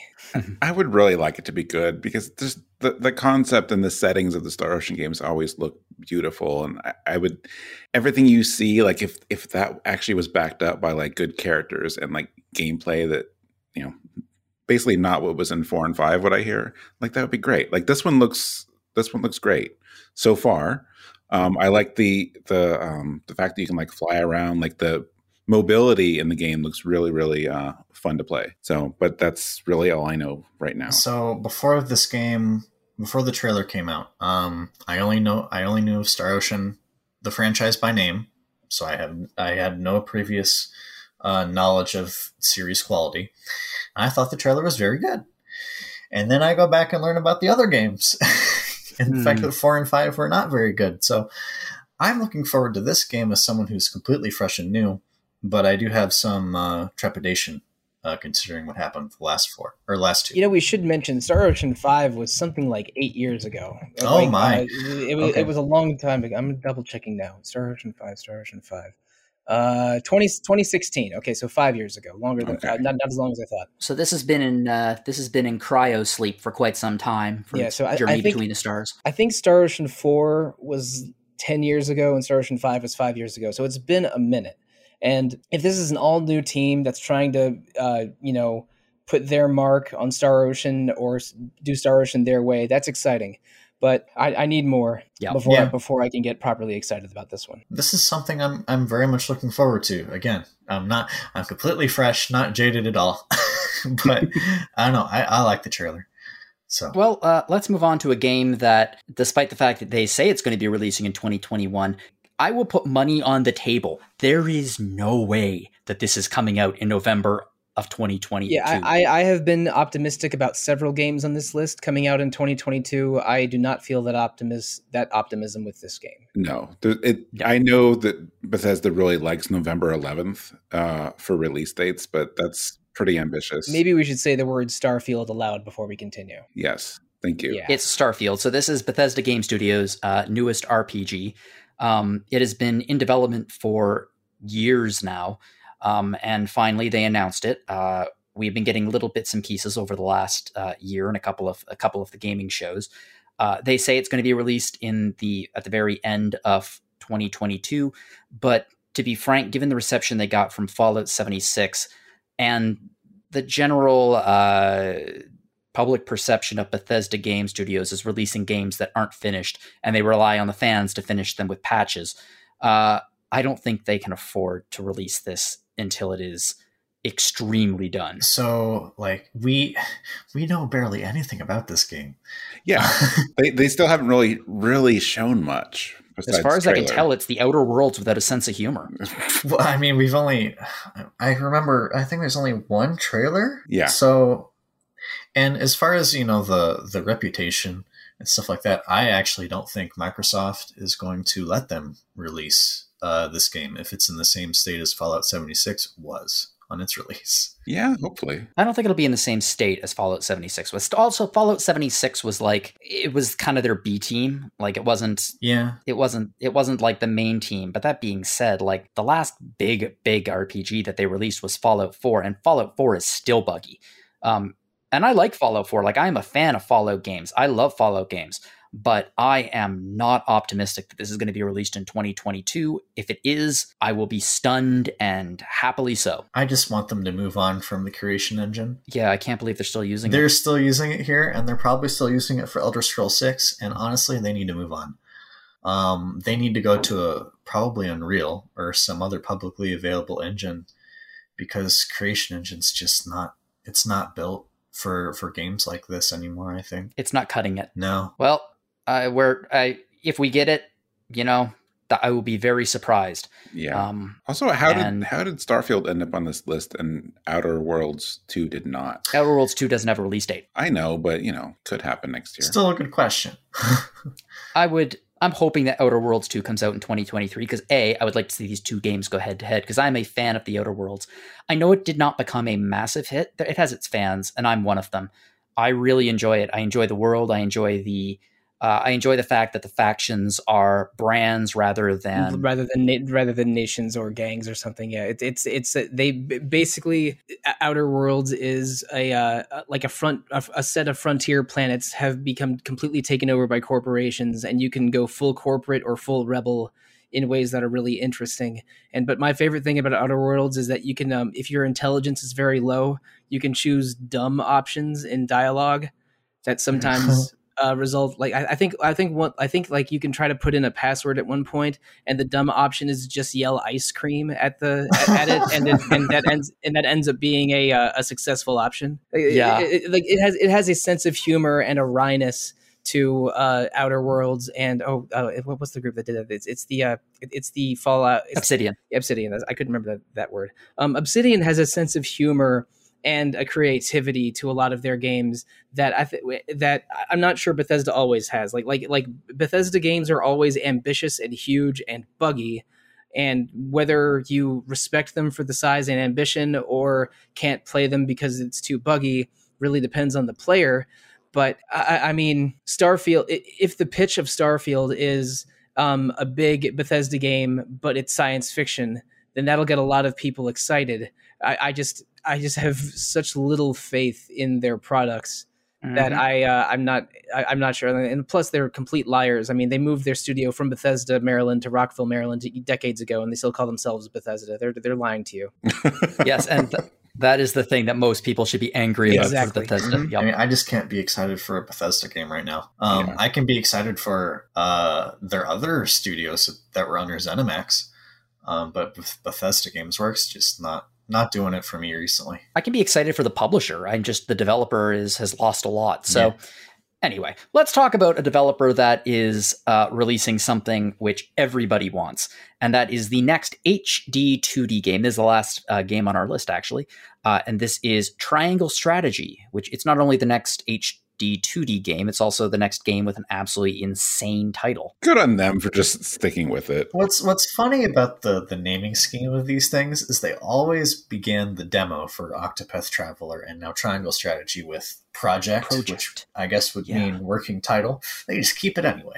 yeah, yeah it's it's it's kind of like an untitled goose game situation where the the uh, the working title was popular enough that they just sort of made it the main title. Yep. And I, I don't I don't like calling these HD 2D um, if you want to put it in the same family as Octopath, I sort of group uh, Bravely and these two games and Four Heroes of Light together under the uh, under Yoshitaka Amano, who's been the producer for all of them. Uh, for a while, people tried to call them the underlined title studio, but they but they uh, I think the I think Bravely Second um, broke that chain combo, unfortunately. But mm. uh, but Octopath and Bravely are these games with these like mechanics and ideas rooted in the early 90s, but with a visual presentation that far exceeds anyone's imagination from that time. And if Octopath was a little bit saga flavored and uh, Bravely is a little bit Final Fantasy V flavored, this is their uh, this is their adaptation of an of a tactics ogre game. Yeah, because it's uh with, with, the branching paths, the uh, the way that strategy is set up, um, the isometric view is completely tactics ogre and this team doing a game like that is really really excited exciting for me. Uh, this is one of my most anticipated games of the year. Uh, if I can get out of February unscathed, uh, this will be a day one buy.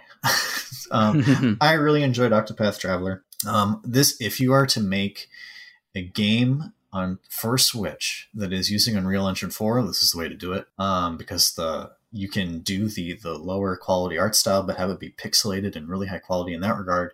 And you can have these really cool lighting and uh, uh, particle effects combined with that. That really works on switch and i like it a lot. Um, and i mentioned a lot of uh, other strategy games uh, on this episode but i'm a i'm a sucker for strategy games but i still haven't played uh, final fantasy tactics. Uh, it's it's tactics. What can you really say? Yeah. I, when when when Steven says he hasn't played something, I'm no longer surprised. well, it's it's this Oh, podcast. What he wouldn't be on this podcast if he Right. played things. That's I true. have I have not played a lot. A lot is on my list. You know, a good way to get through a lot of games, a lot of classic games. What's that? Make some appearances on Retro Encounter. True. The pod, the podcast Um, that actually plays the games we set out to play. Sounds good. Um, but in any case, I am. Ve- I enjoyed Octopath Traveler very much, so I have a lot of faith in this team. I'm very ready for another game from them. Yeah, definitely. I am a massive Bravely fan. Uh, Octopath Traveler, I liked it in spite of the fact that it reminded me of a Saga game. And uh, I think this looks really, really cool. I mean, it's gorgeous. I don't think it's going to have quite the same visual impact as Octopath.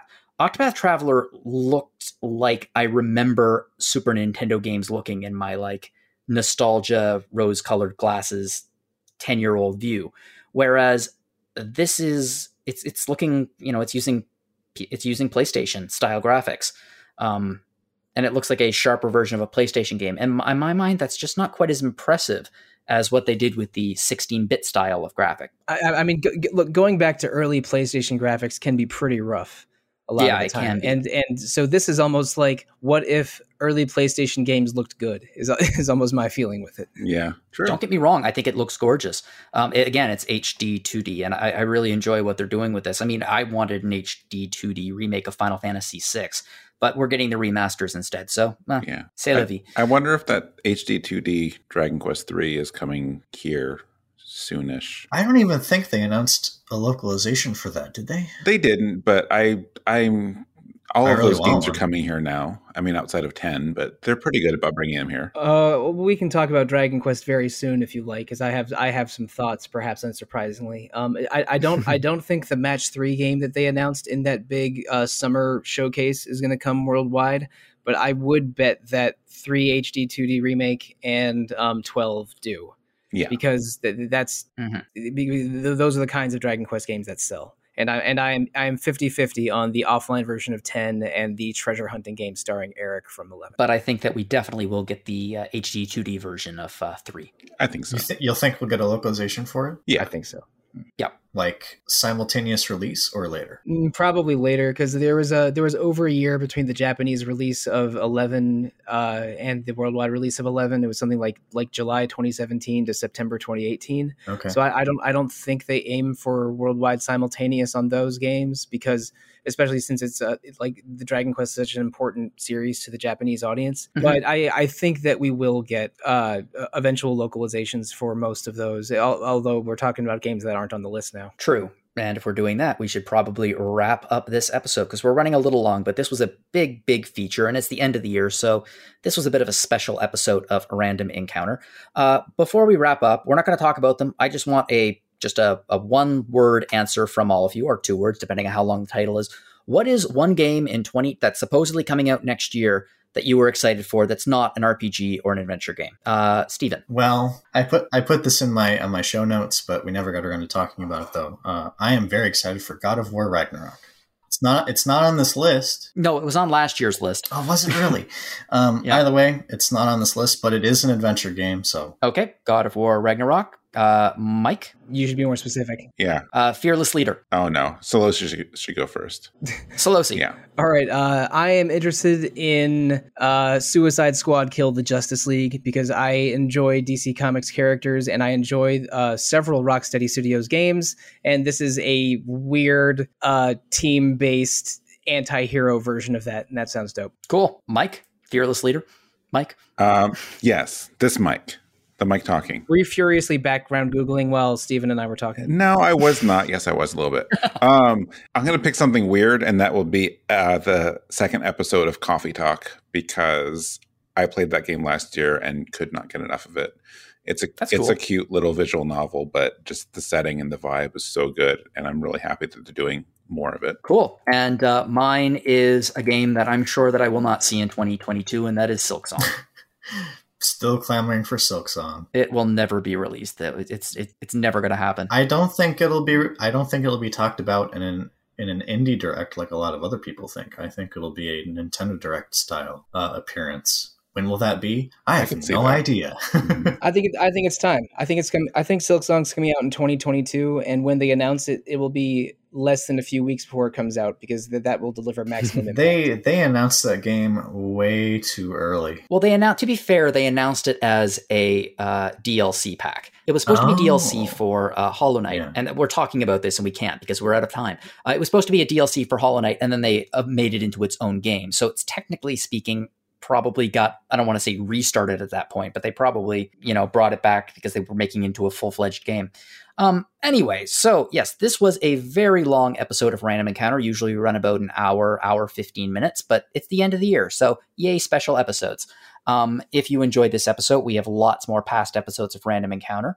Uh, but this is not the only podcast we have here at RPG Fan. And surprise, surprise, we have the two hosts here with us. So let's start out with Retro Encounter with Mike Sollosi.